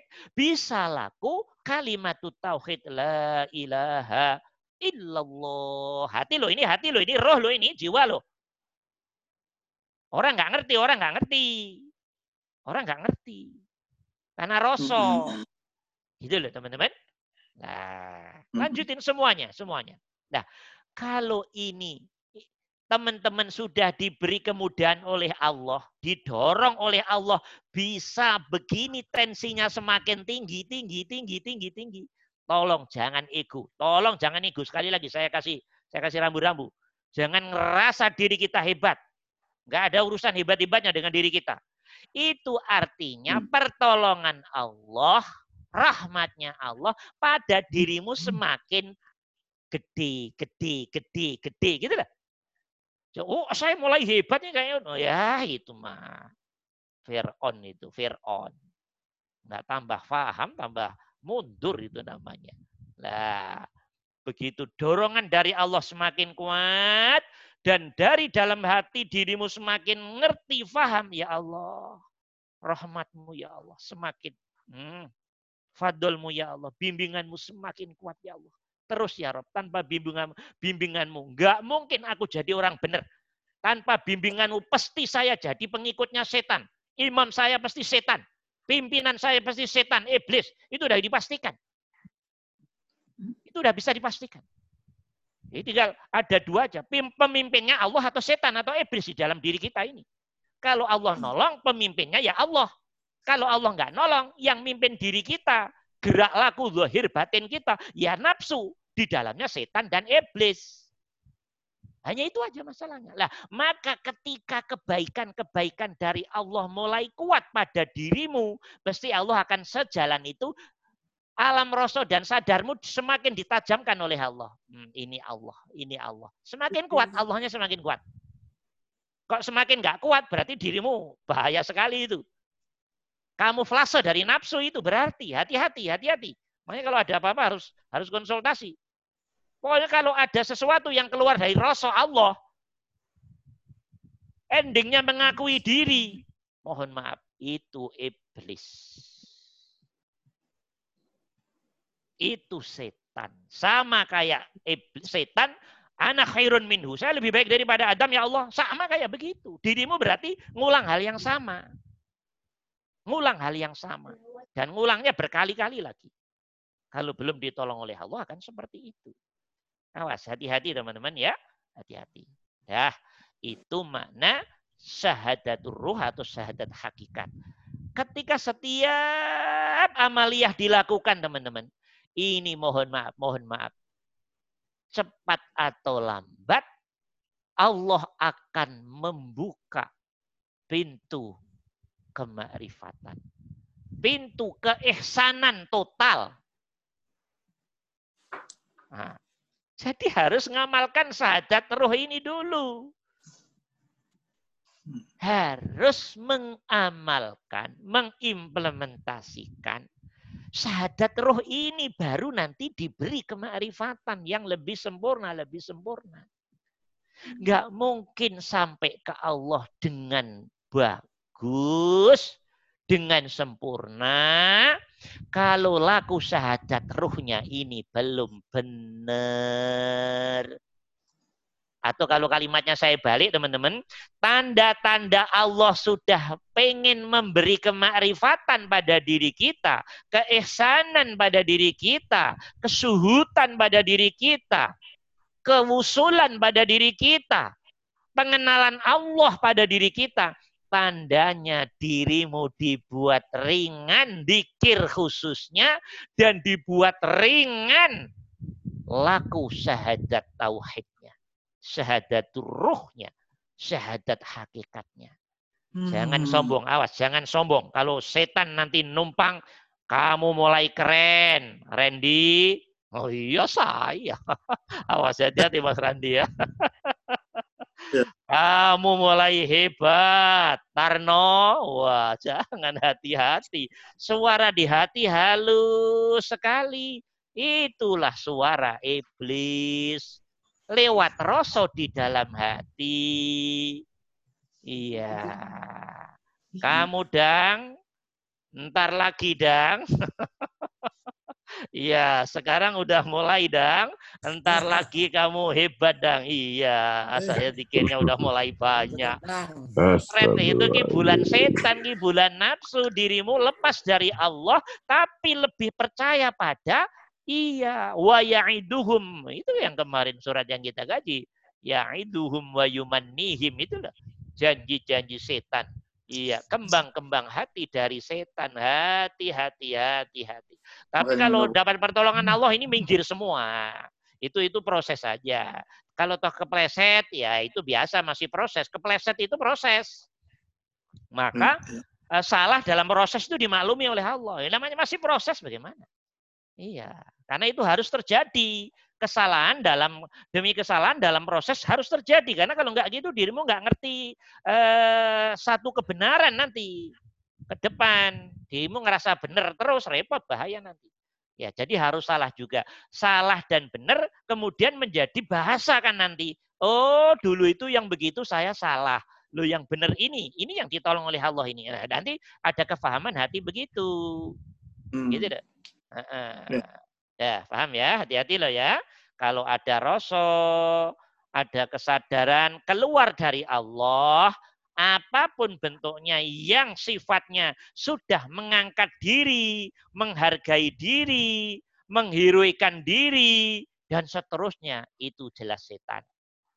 Nah, tapi kalau ngomong, walaupun ngomong, cerita, hati tetap stabil, mutmainnah, ketulusan atas nama Allah, ya nggak ada masalah.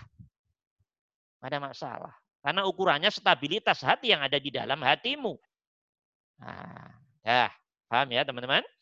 Jadi teman-teman sekali lagi, sekali lagi, tanda orang yang mau sampai kepada Allah adalah satu, akan dipermudah untuk mengamalkan. Faham udah otomatis, faham udah otomatis. Mengamalkan atau laku atau implementasi atau praktek. Iya. Syahadatnya. Kalimat tauhidnya. Dalam setiap aktivitas.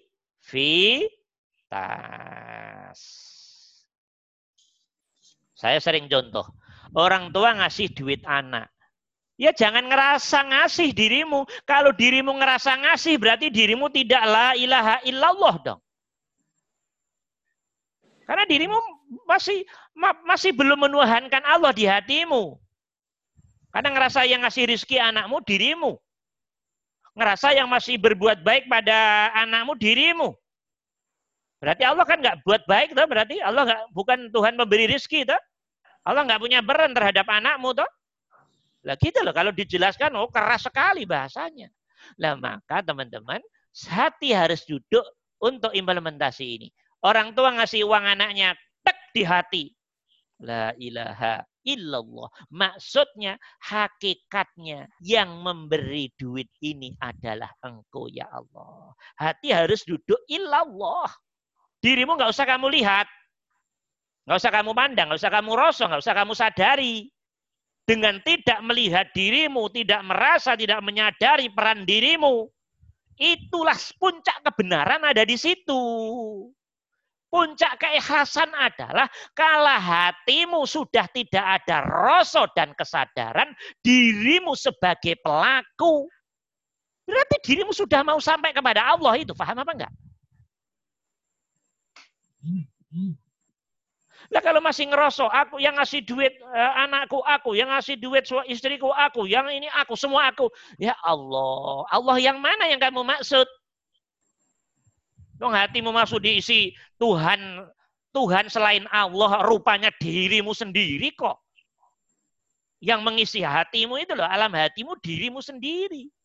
Bukan Allah yang al-hayyu al-qayyum. Ayo, sekarang di di di, di ini di di di dibudayakan ini.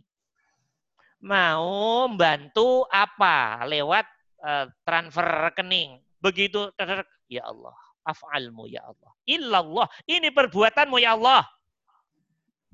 Dirimu sudah nggak usah tampil di rasa dan kesadaran itu. Karena dirimu menyilem, e, silem di samudra tauhidnya Allah. Ketunggalannya zat maha hidup yang meliputi alam semesta ini. Termasuk meliputi dirimu. Dengan tidak melihatnya dirimu transfer ke orang tua, dirimu transfer ke siapa saja. Tapi ngerasa ini hakikatnya perbuatanmu ya Allah di situlah puncak sejatinya penghambaan kepada Allah. Di situlah sejatinya hmm. puncak tauhid yang kelihatan di hati pelakunya Allah dan dirimu karena hanya numpang saja, dompleng saja. Ya nggak kelihatan dong. Ya, itu yang benar seperti hmm. itu. Itu nanti namanya mukhlasin itu di situ. Maka nanti di, hmm. di ayat yang dibaca tadi hanya satu orang yang paling ditakuti es eh, setan. Ketika setan di, di, di, di oleh Allah, oke, okay, kalau kamu tidak mau sujud pada Adam, menghormati Adam, kamu neraka. Iblis bilang, setan bilang, siap ya Rob. Tapi saya punya permintaan. Saya akan goda seluruh anak manusia. Akan saya sesatkan. Silahkan kata Allah. Loh. Tapi setan ngomong, ada satu orang ada satu tipe orang, jenis orang, tipologi orang yang saya tidak bisa masuk ke situ. Illa ibadaka minhumul mukhlasin. Kecuali, ini, ini, ini di ayatnya, mana tadi? Illa ibadaka minhumul mukhlasin. Kecuali hamba-hambamu dari mereka manusia yang mukhlas. Mukhlas itu hatinya disucikan oleh Allah. Karena apa? Ngasih duit nggak ngerasa ngasih duit karena yang ngerasa ngasih Allah. Oke. Sholat nggak ngeroso sholat karena hakikatnya yang ngeroso. Rosonya diberikan hakikatnya pelakunya Allah. Gitu loh. Nolong orang nggak ngeroso menjadi penolong orang. Karena hakikatnya hati duduk pada rasa kesadaran yang nolong hakikatnya Allah. Dan diri tidak dilihat, didengar, ditengok. Enggak. Nah, gitu loh teman-teman. Tahajud semalaman sekaligus. Enggak ngerasa tahajud. Karena hakikatnya pelakunya adalah illallah. Diri tenggelam di situ. Serna, hilang, fana. Nah, ini loh, ini loh teman-teman. Ini loh. Ini loh. Sebetulnya nanti puncaknya seperti itu. Nah, kalau hati semua udah ilallah, ilallah, ilallah, ilallah. Lu berarti ya dirimu akan ketemu Allah terus tah. Dirimu ketemu Allah, pipismu ketemu Allah, berarti zikir, berarti ikhlas, berarti syukur, berarti ketemu Allah, berarti melihat Allah, berarti ihsan lewat pipisnya. Mandinya juga sama, BAB-nya juga sama, pakai bajunya ya sama, canda sama keluarganya ya sama. Karena saat canda ada rasa kesadaran hakikatnya ini afalnya Allah. Jadi semua dipenuhi rasa Allah semua. Kalau hatimu sudah sampai sini, teman-teman. Hati kita oleh Allah diperkenankan sampai sini. Maka artinya, artinya sebetulnya dirimu zohirnya duduk di dunia. zohirnya melanglang buana di dunia, tapi rohmu, jiwamu, hatimu selalu bersama Allah. Dan Allah simbol dari akhirat. Maka bisa kita bahasakan. Walau zohirmu menglanglang buana di dunia. Tapi rohmu, hatimu sudah berada di akhir akhirat. Ini ilmu tingkat tinggi nih, ilmu ilmu tingkat tinggi nih, ilmu tingkat tinggi nih, teman-teman. Hatimu sudah tidak ada kosong dari Allah. Jadi hatimu kayak sejatinya dirimu sudah mati. Faham apa enggak? Faham apa enggak? Maka ahli makrifat sejatinya sudah mati sebelum mati. Loh, maksudnya apa Ustadz? Mati sebelum mati. Badannya di dunia, teman. Badannya makan, teman badannya minum teman, badannya istirahat teman, badannya kerja, badannya tidur teman, tapi hatinya terus total bersama Allah, menyatu dengan Allah. Berkesadaran dan berasa total tentang Allah. Berarti dimensi dohir di dunia, dimensi batin bersama Allah. Itu hakikatnya sudah mati. Tinggal nunggu masalahku zohirnya. Kalau masalahku zohirnya klik mati, berarti dia sudah enak, wong sudah sampai Allah. Faham apa enggak? Ayo. Ini nggak bisa kalau kita baru belajar syariat doang teman-teman sampai seribu tahun umur kita. Kalau nggak ngerti ilmu ini, nggak laku ini, nggak bisa. Udah, kita jamin deh Gak usah 100 tahun umurnya, 1000 tahun pun. Tahunya hanya la ilaha illallah Muhammadur Rasulullah. Asyhadu Hanya gitu-gitu doang. Masya Allah. Itu anak TK, anak SD juga pinter-pinter itu. Hari pertama aja. Kan begitu toh faktanya hati kita begitu toh. Teman-teman nggak laku ini secara real. Sampai kapan pun fahamnya tentang Allah. Ya begini-begini saja.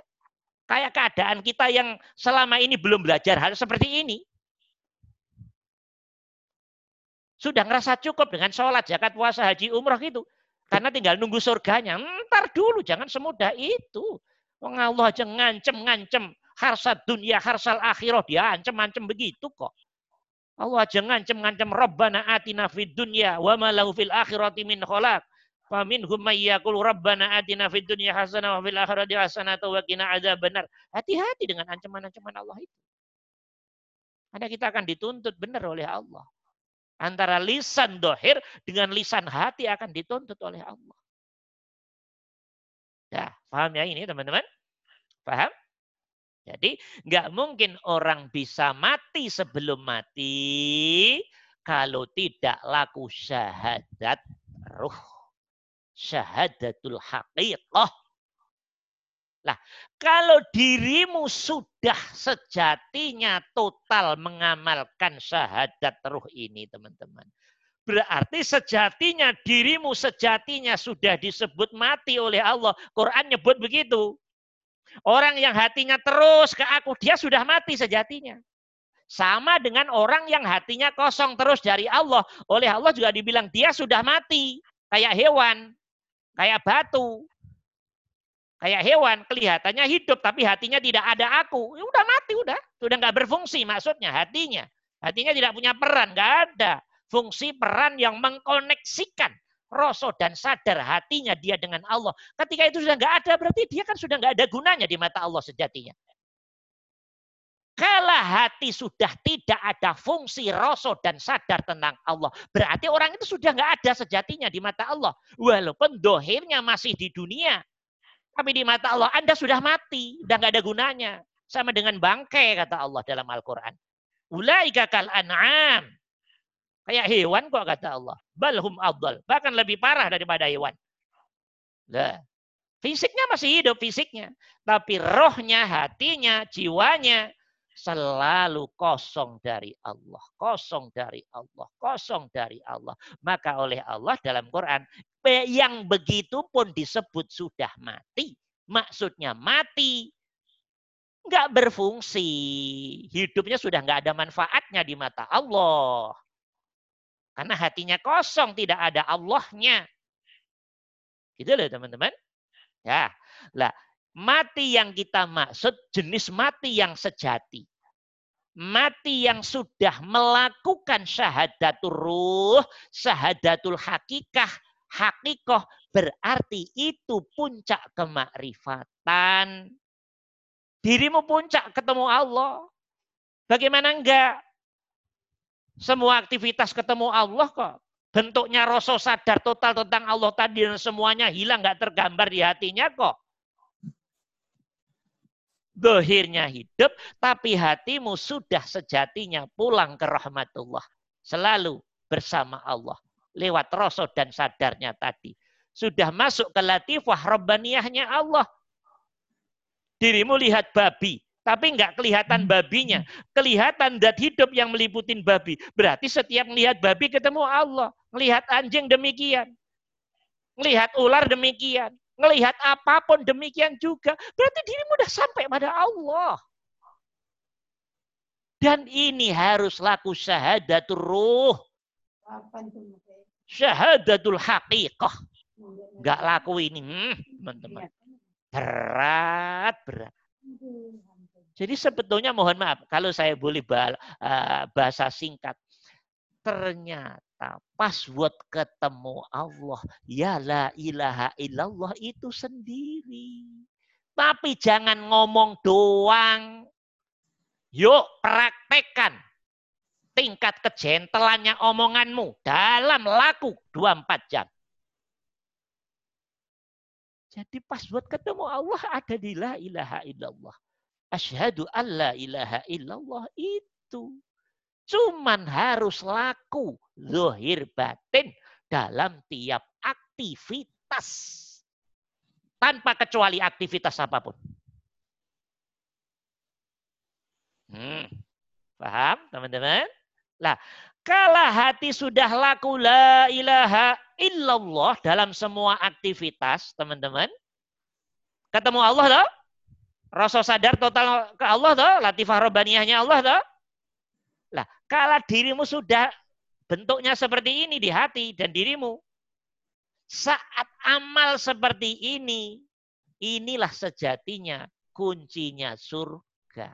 Maka ada hadis miftahul jannah la ilaha illallah. Lah iya dong. Enggak kok nanti masuk surga diberi kunci tulisannya la ilaha illallah. Bukan begitu. Bodoh banget ini orang. Gitu. Terus mau masuk surga, pintunya kebuka, kita baca di sana la ilaha illallah. Wih, bodohnya ampun, bodohnya. Bukan itu maksudnya.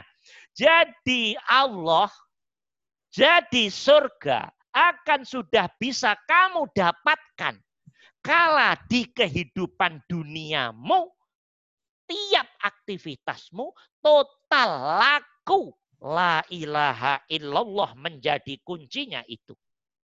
Kalau hatinya laku total la ilaha illallah, kamu ketemu Allah. Kalau sudah ketemu Allah bersamaan laku itu, otomatis surga dapat. Bang surga itu di dalam Allah kok.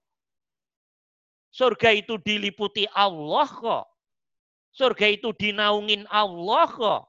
Surga itu makhluknya Allah kok. Surga nggak lebih hebat dari Allah. Faham, teman-teman? Mulai mengerti insya Allah ya. Ayo kita amalkan. Step by step dari sekarang. Masuk ke zona rosok, kesadaran total. Step by step diamalkan. Step by step. Siapa tahu ada yang secepatnya diberi oleh Allah hitungan minggu, bulan, nah, ya tahun, beda-beda antara satu dengan yang lain. Itu otoritasnya Allah. Ya, itu otoritasnya Allah. Lah, kalau teman-teman sudah totalitas ke Allah dengan implementasi syahadat ruh atau hakikat tadi, kalau sudah total syahadat itu namanya syahadatul ma'rifah.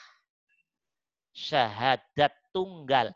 dirimu hilang rasa di hatimu, tapi yang kelihatan tinggal tunggalnya Allah, tunggalnya kul huwallahu ahad. Saya praktekkan, saya nggak akan nerangkan panjang lebar, akan pusing nanti. Kalau dirimu berangkat kerja, nggak ngerosok dirimu kerja. Tapi ngerosok hakikatnya ini afalnya Allah. Berarti dirimu zikir lewat rosok itu tadi. Kalau dirimu di tengah kerja, pulang kerja, ngerosok ini hakikatnya afalnya Allah. Dirimu tinggal masang rosok di situ. Oke. Bisa dimengerti? Kalau dirimu aktivitas apa pun, ngerosok itu hakikatnya Allah. Berarti kan total dirimu hilang sudah di alam rasa dan sadarmu. Karena yang muncul di totalitas rasa sadarmu, hakikatnya peran Allah. Dirimu sudah halus di situ. Hatimu, rohmu sudah hidup benar, sudah sadar benar. Bentuknya kesadaran total sudah hilang. Rasa tentang eksistensi dirimu tadi, tapi digantikan sirnanya dirimu dengan eksistensi perannya Allah. Eksistensi kebesaran Allah. Eksistensi keagungan Allah. Eksistensi kehebatan Allah. Eksistensi tentang kearifan Allah. Eksistensi tentang pemeliharaan Allah. Eksistensi tentang kekuasaan Allah. Eksistensi tentang pertolongan Allah eksistensi, wah semua kelihatan semua di situ. Lah, kalau hati sudah hilang zahirnya makhluk kita, yaitu diri kita sudah gak kelihatan punya peran di situ. Di cermin hatimu sudah paham, ngerti, tahu, percaya, yakin. Ternyata ini Allah.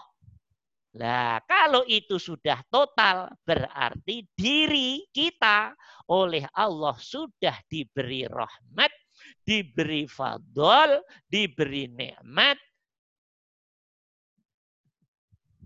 Syahadatul ma'rifah. Syahadat tunggal. Bahasa lainnya sudah kenal Allah. Pasti dalam peristiwa panjang ini tadi, dirimu banyak pendidikan, pengajaran, kefahaman, pengertian dari Allah yang orang lain nggak ngerti kalau belum sampai. Gurumu langsung Allah subhanahu wa ta'ala. Jadi kelihatan nanti loh, ternyata yang ngajarin aku Allah. Entah lewat sholat, entah lewat nonton TV, entah lewat pipis, BAB. Allah ngajarin mah enggak? Nggak kenal peristiwa, nggak kenal tempat. Nggak kenal tempat. Nggak kok mesti harus sholat. Enggak. Enggak. Nah. Nah, itu namanya syahadatul ma'rifah. Nah, kalau diri sudah masuk ke tanda-tanda ini, teman-teman, berarti ringkas cerita diri kita sudah bifadlillah dipilih oleh Allah menjadi salah satu kekasih Allah. Kekasih Allah, teman-teman. Orang lain belum tentu sehari semalam ingat Allah setengah jam, satu jam kok. Dirimu puluhan jam selalu bersama Allah. Selalu nyatu dengan Allah dalam kehidupan real, bukan sekedar diingatan kepala. Totalitas lahir batin jadi satu rasa. Jadi satu kesadaran. Kalau diri sudah sampai sini, inilah yang disebut salah satu tanda-tanda kekasih Allah. Oh berarti diri tahu dong Ustadz kalau kita sebagian sebagai salah satu sebagai salah satu kekasih Allah tahu jelas tahu. Ada tanda-tandanya di dirimu nanti. Dirimu akan diberi ngerti oleh Allah. Masa diri lihat diri nggak bisa? Loh, kok sekarang saya sehari bisa 15 jam, 20 jam terus nginget Allah lewat Rasul, ya berarti dirimu mulai tanda-tanda jadi kekasih. Itu bukan kehebatanmu. Sekali lagi, ngomong kehebatan udah lewat semua itu masa jahiliyah semua itu. Ya. Itu tanda fadlu minallah. Rahmatnya Allah. Nah, ini nggak langsung selesai, nggak terus, terus, terus akan berproses sampai tingkat-tingkat yang lebih tajam, lebih tajam, lebih tajam, lebih tajam. Nah, tinggal diri kita oleh Allah didudukkan di mana nanti. Endingnya akan terbagi tiga golongan. Endingnya akan terbagi tiga golongan. Itu tetap oleh Allah dibikin sap-sap. Golongan ketiga, golongan yang sehari semalam oleh Allah didudukkan hatinya ya menuju kepada Allah ya 15 jam.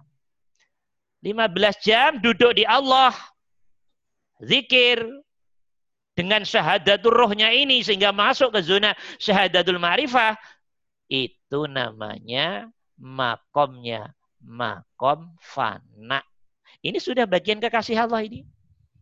Sudah kekasih Allah ini teman-teman. Ya. Makom fana. Kalau makom fana nanti laku syahadatnya terus dipertajam, dipertajam, dipertajam. Ini kan proses terus ini. Dinaikkan oleh Allah dari sehari semalam 15 jam hudur kepada Allah, ingat kepada Allah. Maka dinaikkan level oleh Allah 20 jam sehari semalam. Loh, ingat Allah sehari semalam 20 jam. Berarti diri semakin diangkat lagi oleh Allah. Paham apa enggak ini? Namanya makom kamil. Makom kamil. Ya, makom ka kamil. Makom kamil. Diangkat lagi oleh Allah lebih tinggi lagi. 24 jam.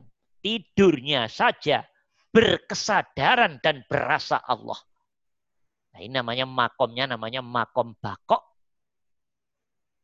Nah, teman-teman duduknya di mana nanti? Ya dilihat aja diri sendiri. Masih di makom nggak jelas, berantakan, atau makom lebih tinggi dari berantakan. Atau makom sudah lumayan. Nah, itu mah proses. Nggak ada masalah. Yang penting terus melihat Allah. Ini kalau teman-teman nggak belajar begini lah nggak ngerti tuh dirimu di keadaan mana.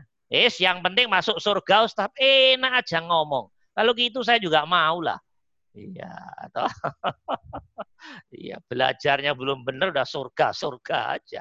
Iya. iya, kayak anak kecil aja, pengennya kaya langsung ya. Nggak ngerti kita kerja babak belur aja nggak kaya kaya kok ya. Iya kan anak kecil kan ngomong ke bapak ibunya kan, enak ya itu beli mobil yang bagus saya tangga itu. Ya, besok beli mobil-mobilan ya gitu. ya ada namanya juga anak kecil ya.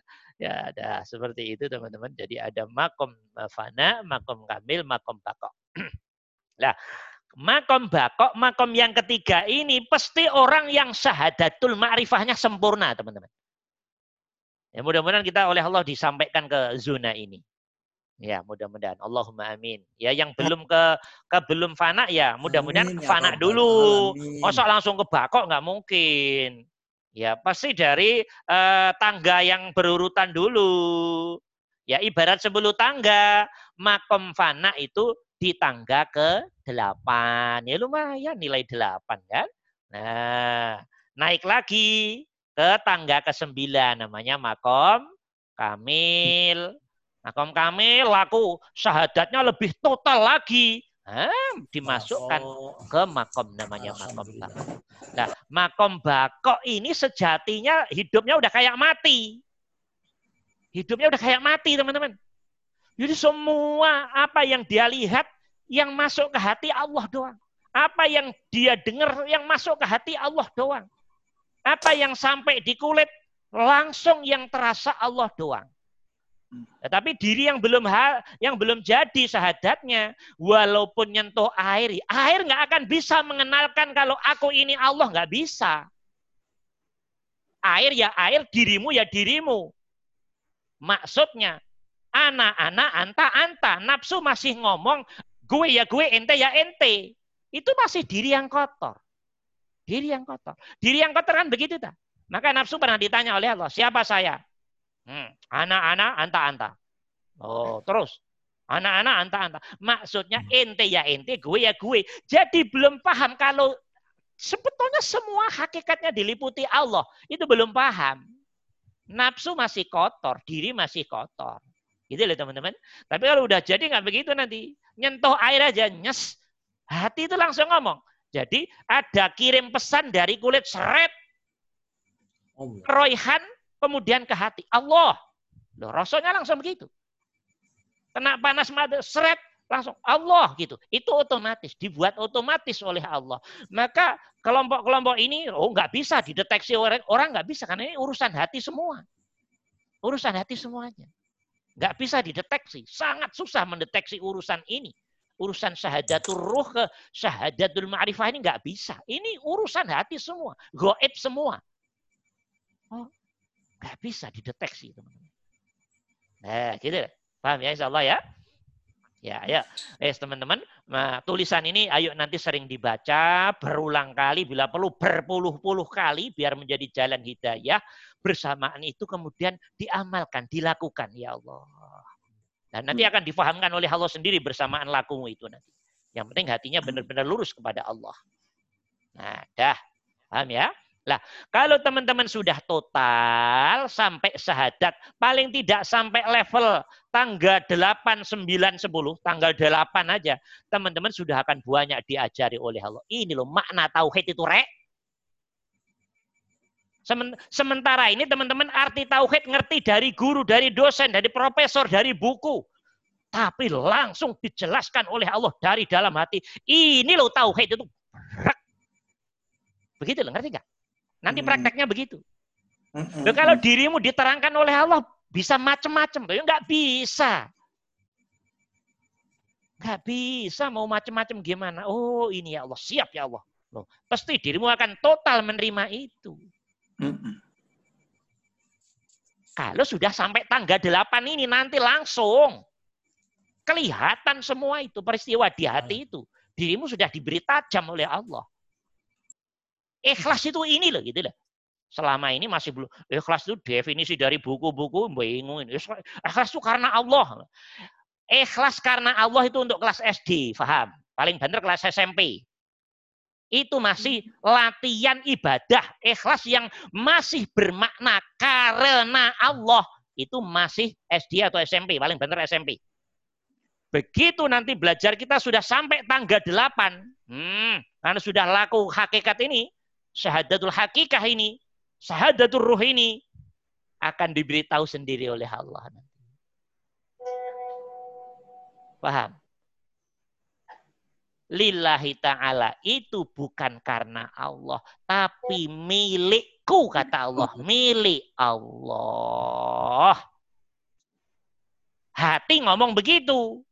Berarti saat kamu ngasih duit, ini engkau ya Allah. Lo milik Allah tak maksudnya? Paham maksudnya? Saat kita nolong orang, jangan kamu klaim itu kamu, tapi ini Allah. Lo maksudnya milik Allah tak maksudnya? Nah, saat dirimu di, diberi sesuatu oleh orang lain, aku dikasih orang. Enggak, ini masih orang berarti. Aku dikasih Allah. Hati ngomong begitu. Nah, itu makna lillahi ta'ala. Nanti dijelaskan sendiri di hati oleh Allah. Dirimu jadi paham, mengerti. Lewat rasa dan kesadaran tadi.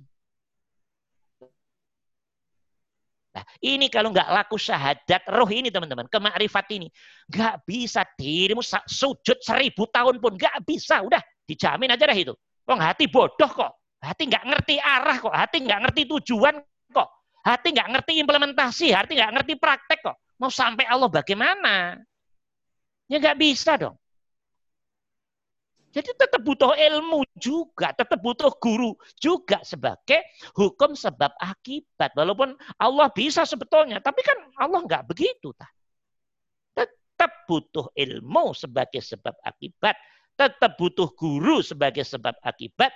Tetap butuh laku sebagai sebab akibat untuk jebol dari gerbang-gerbang hijab tadi.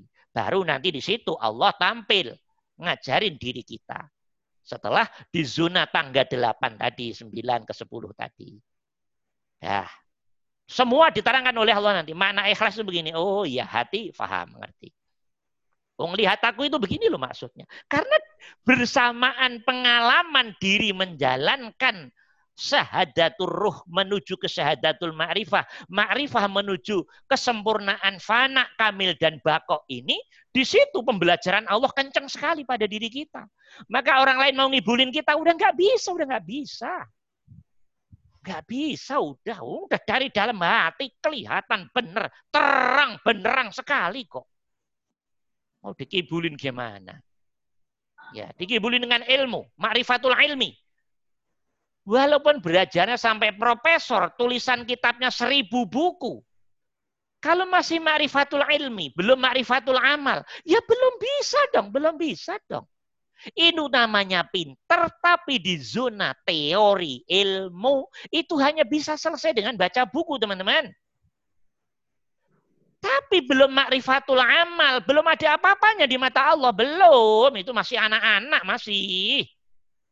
Masih anak-anak, profesor-profesor, menurut sosial dia orang pinter, menurut Allah masih goblok, paham apa enggak? Goblok hatinya itu loh maksudnya. Hatinya masih bodoh, belum ngerti Allah, belum paham Allah, belum kenal Allah, belum sampai Allah, belum ihsan, belum syuhud, belum musul, belum makrifah. Ayo teman-teman hati-hati kalau melihat orang. Jangan mentang-mentang profesor, dokter langsung, hmm, ilmu masih ilmu. Kalau nyari orang yang ma'rifatul amal, makrifat laku yang oleh Allah langsung diajari langsung. Nah, itu namanya guru akhirat. Itu yang insya Allah akan dijadikan sebab oleh Allah untuk sampai kepada Allah. Maka nanti teman-teman akan ngerti kalau sudah sampai tanggal 8, 9, dan seterusnya ini. Oh, oh jadi yang bisa memahamkan Allah tentang Allah ya Allah sendiri. Buku nggak sanggup teman-teman. Buku nggak sanggup. Teks Al-Quran itu masih ilmu. Walaupun wahyu dia zonanya zona ilmi. Teks hadis itu masih ilmu. Belum laku kalau dilakukan dengan istiqomah pada titik tertentu. Nah, diajarin Allah dan ngerti dari dalam hati. Karena sudah laku syahadat roh hakikat sampai syahadatul ma'rifah. Syahadat tunggal, syahadat ahad. Nah, di situ baru namanya ma'rifatul amal. Ini yang akan dikejar oleh orang di dunia sebetulnya yang potongan begini. Cuman orang pada nggak ngerti. Ngertinya yang penting profesor, kuliahnya di ini udah, wah, oh, dia kejar-kejar. Ngomongnya enak. Duh, melihat orang jangan begitu, jangan begitu. Melihat orang itu sejatinya dia udah ma'rifatul amal apa belum nih? Nah, kalau belum, hmm, ntar, ntar, ntar, ntar. Sekedar untuk studi banding, ilmunya saja, teori ilmu saja. Ya. Ini tentang syahadat ma'rifah, teman-teman. Jadi ringkas saya ringkas terakhir, syahadat ma'rifat akan otomatis akan otomatis sampai kalau kita total mengamalkan syahadatul ruh atau syahadatul hakikat. Dalam bahasa lain, semakin maksimal, maksimal, maksimal, maksimal menjalankan, mengimplementasikan, mempraktekkan syahadat rohnya ini, syahadat hakikatnya ini dalam semua aktivitasnya, maka pada titik tertentu akan diklik oleh Allah masuk ke tangga 8, 9, dan atau 10 namanya syahadatul ma'rifah. Syahadat tunggal.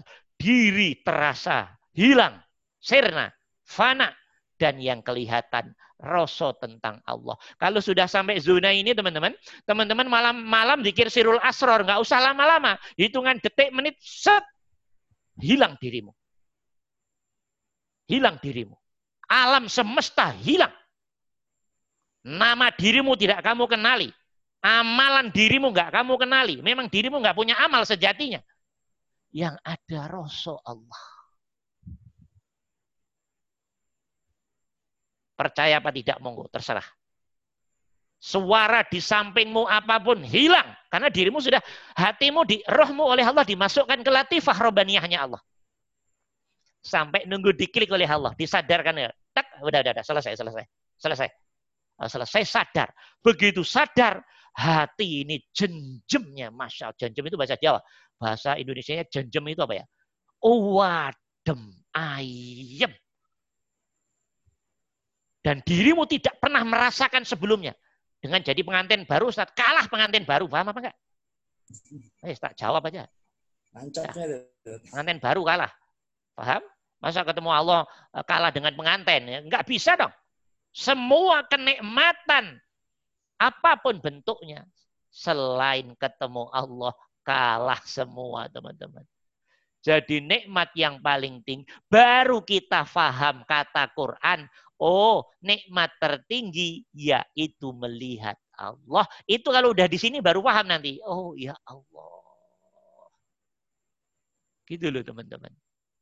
Fahamnya lewat pengalaman. Dari pengalaman tentunya punya kesimpulan. Ada rasa, ada kesadaran, ada kepercayaan, ada pengakuan total, ada keyakinan. Yang sudah nggak bisa dipengaruhi oleh apa pun dan siapa pun. Udah pengalaman kok. Nah, efeknya seperti itu. Baru nanti difahamkan oleh Allah makna surga, makna neraka, ketemu Allah. Kalau belum sampai sini, tekstual semua, surga itu beda dua hari, cantik-cantik. Jadi bayangannya itu bayangan kotor porno semua aslinya. Ya, Paham apa enggak? Ya begitu memang. Saya dulu begitu juga. Potongannya potongan porno. Gambarannya beda dua hari begini, begini begitu aja. Ya Allah. Jadi Allah eh, dan beda apa namanya surga itu digambarkan terlalu tekstual banget di spiritualnya. Nah itu proses. Oke teman-teman, waktu kita udah habis, masya Allah nggak terasa ya. Alhamdulillah Rabbil Alamin. Mudah-mudahan nanti kalau ada pertanyaan, eh, oh berarti kita ahad depan udah puasa ya? Ustaz. Ini tawaran dari saya, teman-teman selama puasa, eh, waktunya kita buat Sabtu Minggu aja ya. Sabtu atau Minggu ya. Jam berapa maunya teman-teman? Kalau malam kan tarweh, capek. Ya, Tat. Kan kan. Banyak terawih. tahu ya, Ustaz. Tarweh di rumah yang khusyuk ya, ini udah di rumah cepet-cepetan. ya khusyuk. Khusyuk itu nggak harus lama. Khusyuk itu yang penting hatimu hudur ke Allah. Bacaannya pendek-pendek. Allahu Akbar. Yasin wal Qur'anil Hakim. Tapi hatimu sampai Allah. Itu lebih bagus dari baca Al-Baqarah. Nggak sambung ke Allah sama sekali. Paham apa enggak? Gayanya bacaan alif lah, amin dalikal kita itu mah tambah ya. tambah nggak usah niru yang gitu-gitu lah. Ya kelas-kelas kita Allahu Akbar, Qul Allahu Ahad, Allahu Samad, lam yalid wa lam yulad, Tapi hati benar-benar hudur ke Allah. Jadi nyarinya hudurnya, jangan panjangnya. Sampainya ke Allah. Paham apa enggak? Iya, Pak. Ya, kalau kita ini kadang pada enggak ini. Loh yang lebih kelas hebat lagi panjang dan sampai ke Allah. Nah, kalau saya belum bisa begitu. Masya Allah, ya Pak. Kalau saya mah pendek-pendek, yang penting sampai ke Allah. Saya enak-enak Insya aja. udah. Ya, dah. Eh, Mau hari apa nanti teman-teman? Ahad, apa Sabtu, pagi, siang, sore, malam? Sore menjelang menjelang bu berbuka. Ini ada permintaan sore jelang buka. Ini yang yang ngomong yang lapar tadi ya. Ambil nunggu buka kan. Ya nggak apa-apa silakan. Pak Dadan. Ayo disepakati. Suara terbanyak di apa nanti lah, kita olah nanti. Jelang Ya. berbuka, Tadi Pak, olah. Ibu-ibu kalau ibu-ibu jelang berbuka kan eh, nyiapin ini Pak. Iya, kalau Oh, ibu-ibu iya, iya, itu iya. mulai jam 2 udah nggak konsentrasi itu ya. Iya aja, Pak. Nah, Pagi mulai ada jam 2 pusat. pikirannya udah kolak semua itu ya. Iya, iya. Iya. Jam 10, Pak. Jam 10 Iya. aja, Kita Pak. Pagi aja atau pagi. siang ya, karena nanti akan kita jadwal, kita kelasnya Iya. banyak di Al Azhar, kelasnya banyak. Tentunya Iya. akan di apa namanya, Iya, iya. akan dia kita buat jadwal. Dan karena puasa nggak bisa dua jam begini ya, eh, paling paling paling maksimal satu jam setengah kita. Ya, satu Iya, jam. Pak. Iya. Ya, Ya. ya. Sabtu juga atau Minggu nanti kita kita olah dulu jadwalnya Insya Allah akan Hmm. diolah Iya. secepatnya. Ya, Kita ikut jadwal, Pak. ya oke Ikut. oke. Berarti lebih pilih Ya, pagi ya ikut Insya Allah ya teman-teman ya. Allah, Menjelang zuhur, sekitar menjelang sekitar jam 9 sampai jam Ya. 12 Hmm. atau paling pahit ya habis zuhur lah ya. Ya. Oke, Ya, nanti per- per- pertanyaan-pertanyaan usul, yang Ustaz. Ya kenapa Pak Umar? Usul, kalau sekitar duhur di tempat saya itu tengah malam. Oh gitu ya. Jadi Umar balik ke Boleh Indonesia. jikir Bapak. Nggak apa-apa. dekat-dekat sore apa dekat-dekat pagi Oh ya masih udah. melek. Ya, ya sekitar jam 10-an lah berarti ya, jam 10-an atau setengah puluh Iya. setengah 10 10-an. berarti sampai jam 12. Ya nggak apa-apa. Iya. Amerika nggak apa-apa Zikir Pak. lah Pak Umar lebih lebih. Kal- Kalau puasa Pak Umar sekitar maksimal satu setengah jam saja, satu setengah jam saja. Iya. Ya jam 9 gitulah. Ya sekitar itulah nanti kita inilah ya. Pak Umar cepat pulang aja. Umar. Oke, Iya, eh, Gus. saya Pengen sampai pulang. lupa kalau mau puasa nanti eh, setelah kajian tentang syahadat ini, kemungkinan nanti kita eh, eh, yang akan datang kita akan mengkaji tentang hakikat puasa, biar tahu sejatinya puasa itu apa dan bagaimana mendudukkan hati terkait dengan puasa itu dan substansinya iya. puasa itu apa sehingga akan bisa menjadikan puasa kita ini semakin lebih eh, mendekati sempurna di mata Allah. Jadi enggak setiap Pak. tahun puasa is- istilahnya gitu-gitu saja. Nah, Pokoknya teman-teman kalau udah sampai tanggal 8 aja deh akan ngerti semua itu apa sejatinya makna makna makna makna makna. Oleh Allah akan diberi paham. Nah, karena itu nanti eh, minggu depan kita bahas insya Allah eh, substansi dan hakikat puasa apa sejatinya. Nanti pasti teman-teman akan eh, oh ternyata ini juga ini juga ya. Oke, alhamdulillahirabbil alamin. Mudah-mudahan ada manfaatnya. Selamat istirahat teman-teman ya. Eh, Mudah-mudahan bermanfaat. Jangan lupa tahajud, jangan lupa zikir sirul asrornya minimal setengah jam, minimal setengah jam. Yang sudah mulai enjoy satu jam, syukur lebih. Insya Allah semakin Insya Allah. banyak tensinya, Mas Randi, semakin banyak tensinya teman-teman, semakin banyak tensinya, Insya Allah semakin percepatannya menuju kesyahadatul ma'rifah akan semakin cepat insya Allah. Alhamdulillah Amin. alamin. Ya, assalamualaikum warahmatullahi wabarakatuh. Waalaikumsalam warahmatullahi wabarakatuh. Assalamualaikum teman-teman. Waalaikumsalam, Bu. warahmatullahi wabarakatuh. Mulai batin selamat puasa ya, Bu, Bapak Ibu. Ya, maaf lahir batin juga teman-teman Iya. semua. Mohon maaf Sama-sama. untuk semua Tetap Semuanya maaf lahir batin. Ya. Amin amin. Insyaallah semuanya. Assalamualaikum. puasa. Pak Umar diajak Waalaikumsalam diajak patramnya puasa. Lina, Mamina, Ya, sip. Alhamdulillah. tuh Mamina tuh, Mamina tuh. Siapa? Mas Randy, Ya Pak Umar. Mas Randy, itu Umi kok nggak dimunculkan terus nanti ketinggalan gimana? Iya Pak Umar, karena saya pun udah lama nggak berkunjung ke Umi Pak, karena HP-nya Umi nggak bisa ini connect Pak sama WiFi. Hmm. Ya harusnya di ini itu? Pak. Heeh. Nina, moodnya dulu, mood, mood, mood. Pencet. Pencet yang merah. kiri Ya Pak Umar, bawah. nanti saya, ya belum, saya udah lama juga nggak ke Mami Pak Umar. Ya, kalau ketemu salam ya, maaf lahir batin. Insya Allah Pak, disampaikan Pak Umar ya. Makasih Pak Umar. Ya, ya. Terima kasih ya. Sama Bu Randy Salam juga. semua di Terima Amerika kasih. ya. Assalamualaikum. Ya. Dina, moodnya mood, Dina, mood. Pencet Kiri bawah. Audio, audio. kiri bawah. Audio. Audionya. Volume. Audio. Ya, audionya di, di audio. Bu Bu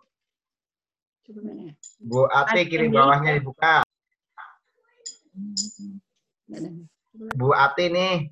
Alhamdulillah. Saya salam buat Umi, buat semua. Maaf lahir batin. Mudah-mudahan kita dapat berkah dari Allah dalam bulan suci ini. Amin. Insya Allah disampaikan Tante Ati ya. Ya, sudah lama tidak ketemu. Umi Umi sehat Pak Umar, tapi disiplin di rumah aja. Di rumah sendiri. Ya. Saya mau datang aja nggak boleh Pak Umar, oleh Umi. Oh ya. Dan kita juga takut Ya. menghindar uh, carrier itu kan Pak Umar. Ya. Ya, ya, ya. Ya. Wah, di Ya, sana terima terang. kasih ya. Ya di sana Ya. terang. Ya. ya Pak Umar, Ibu semua, Assalamualaikum. Assalamualaikum warahmatullahi wabarakatuh. Waalaikumsalam. Iyanya pagi ini.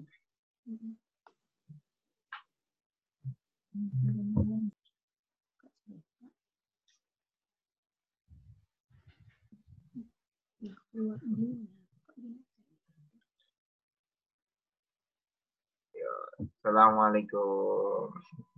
Waalaikumsalam, Mas Tarno. Mas Tarno. Wih, Ustaz Tommy.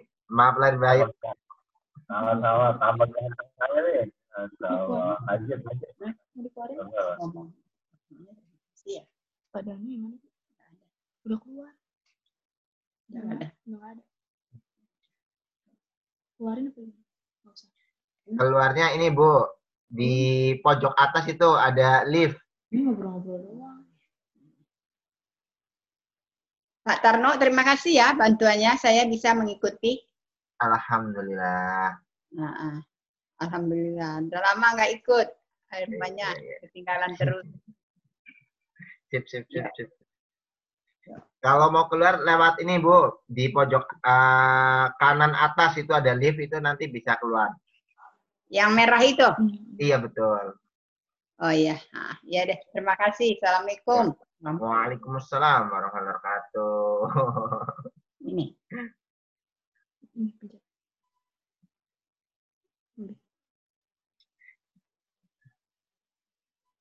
Hmm.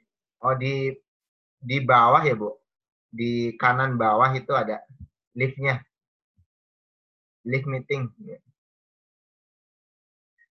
Pamitan dulu Bu Dina, assalamualaikum.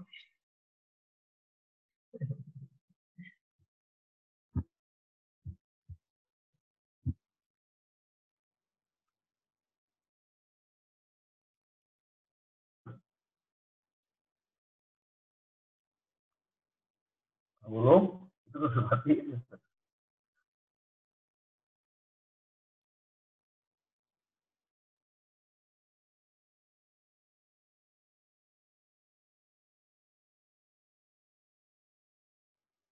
Ya, aja kamu.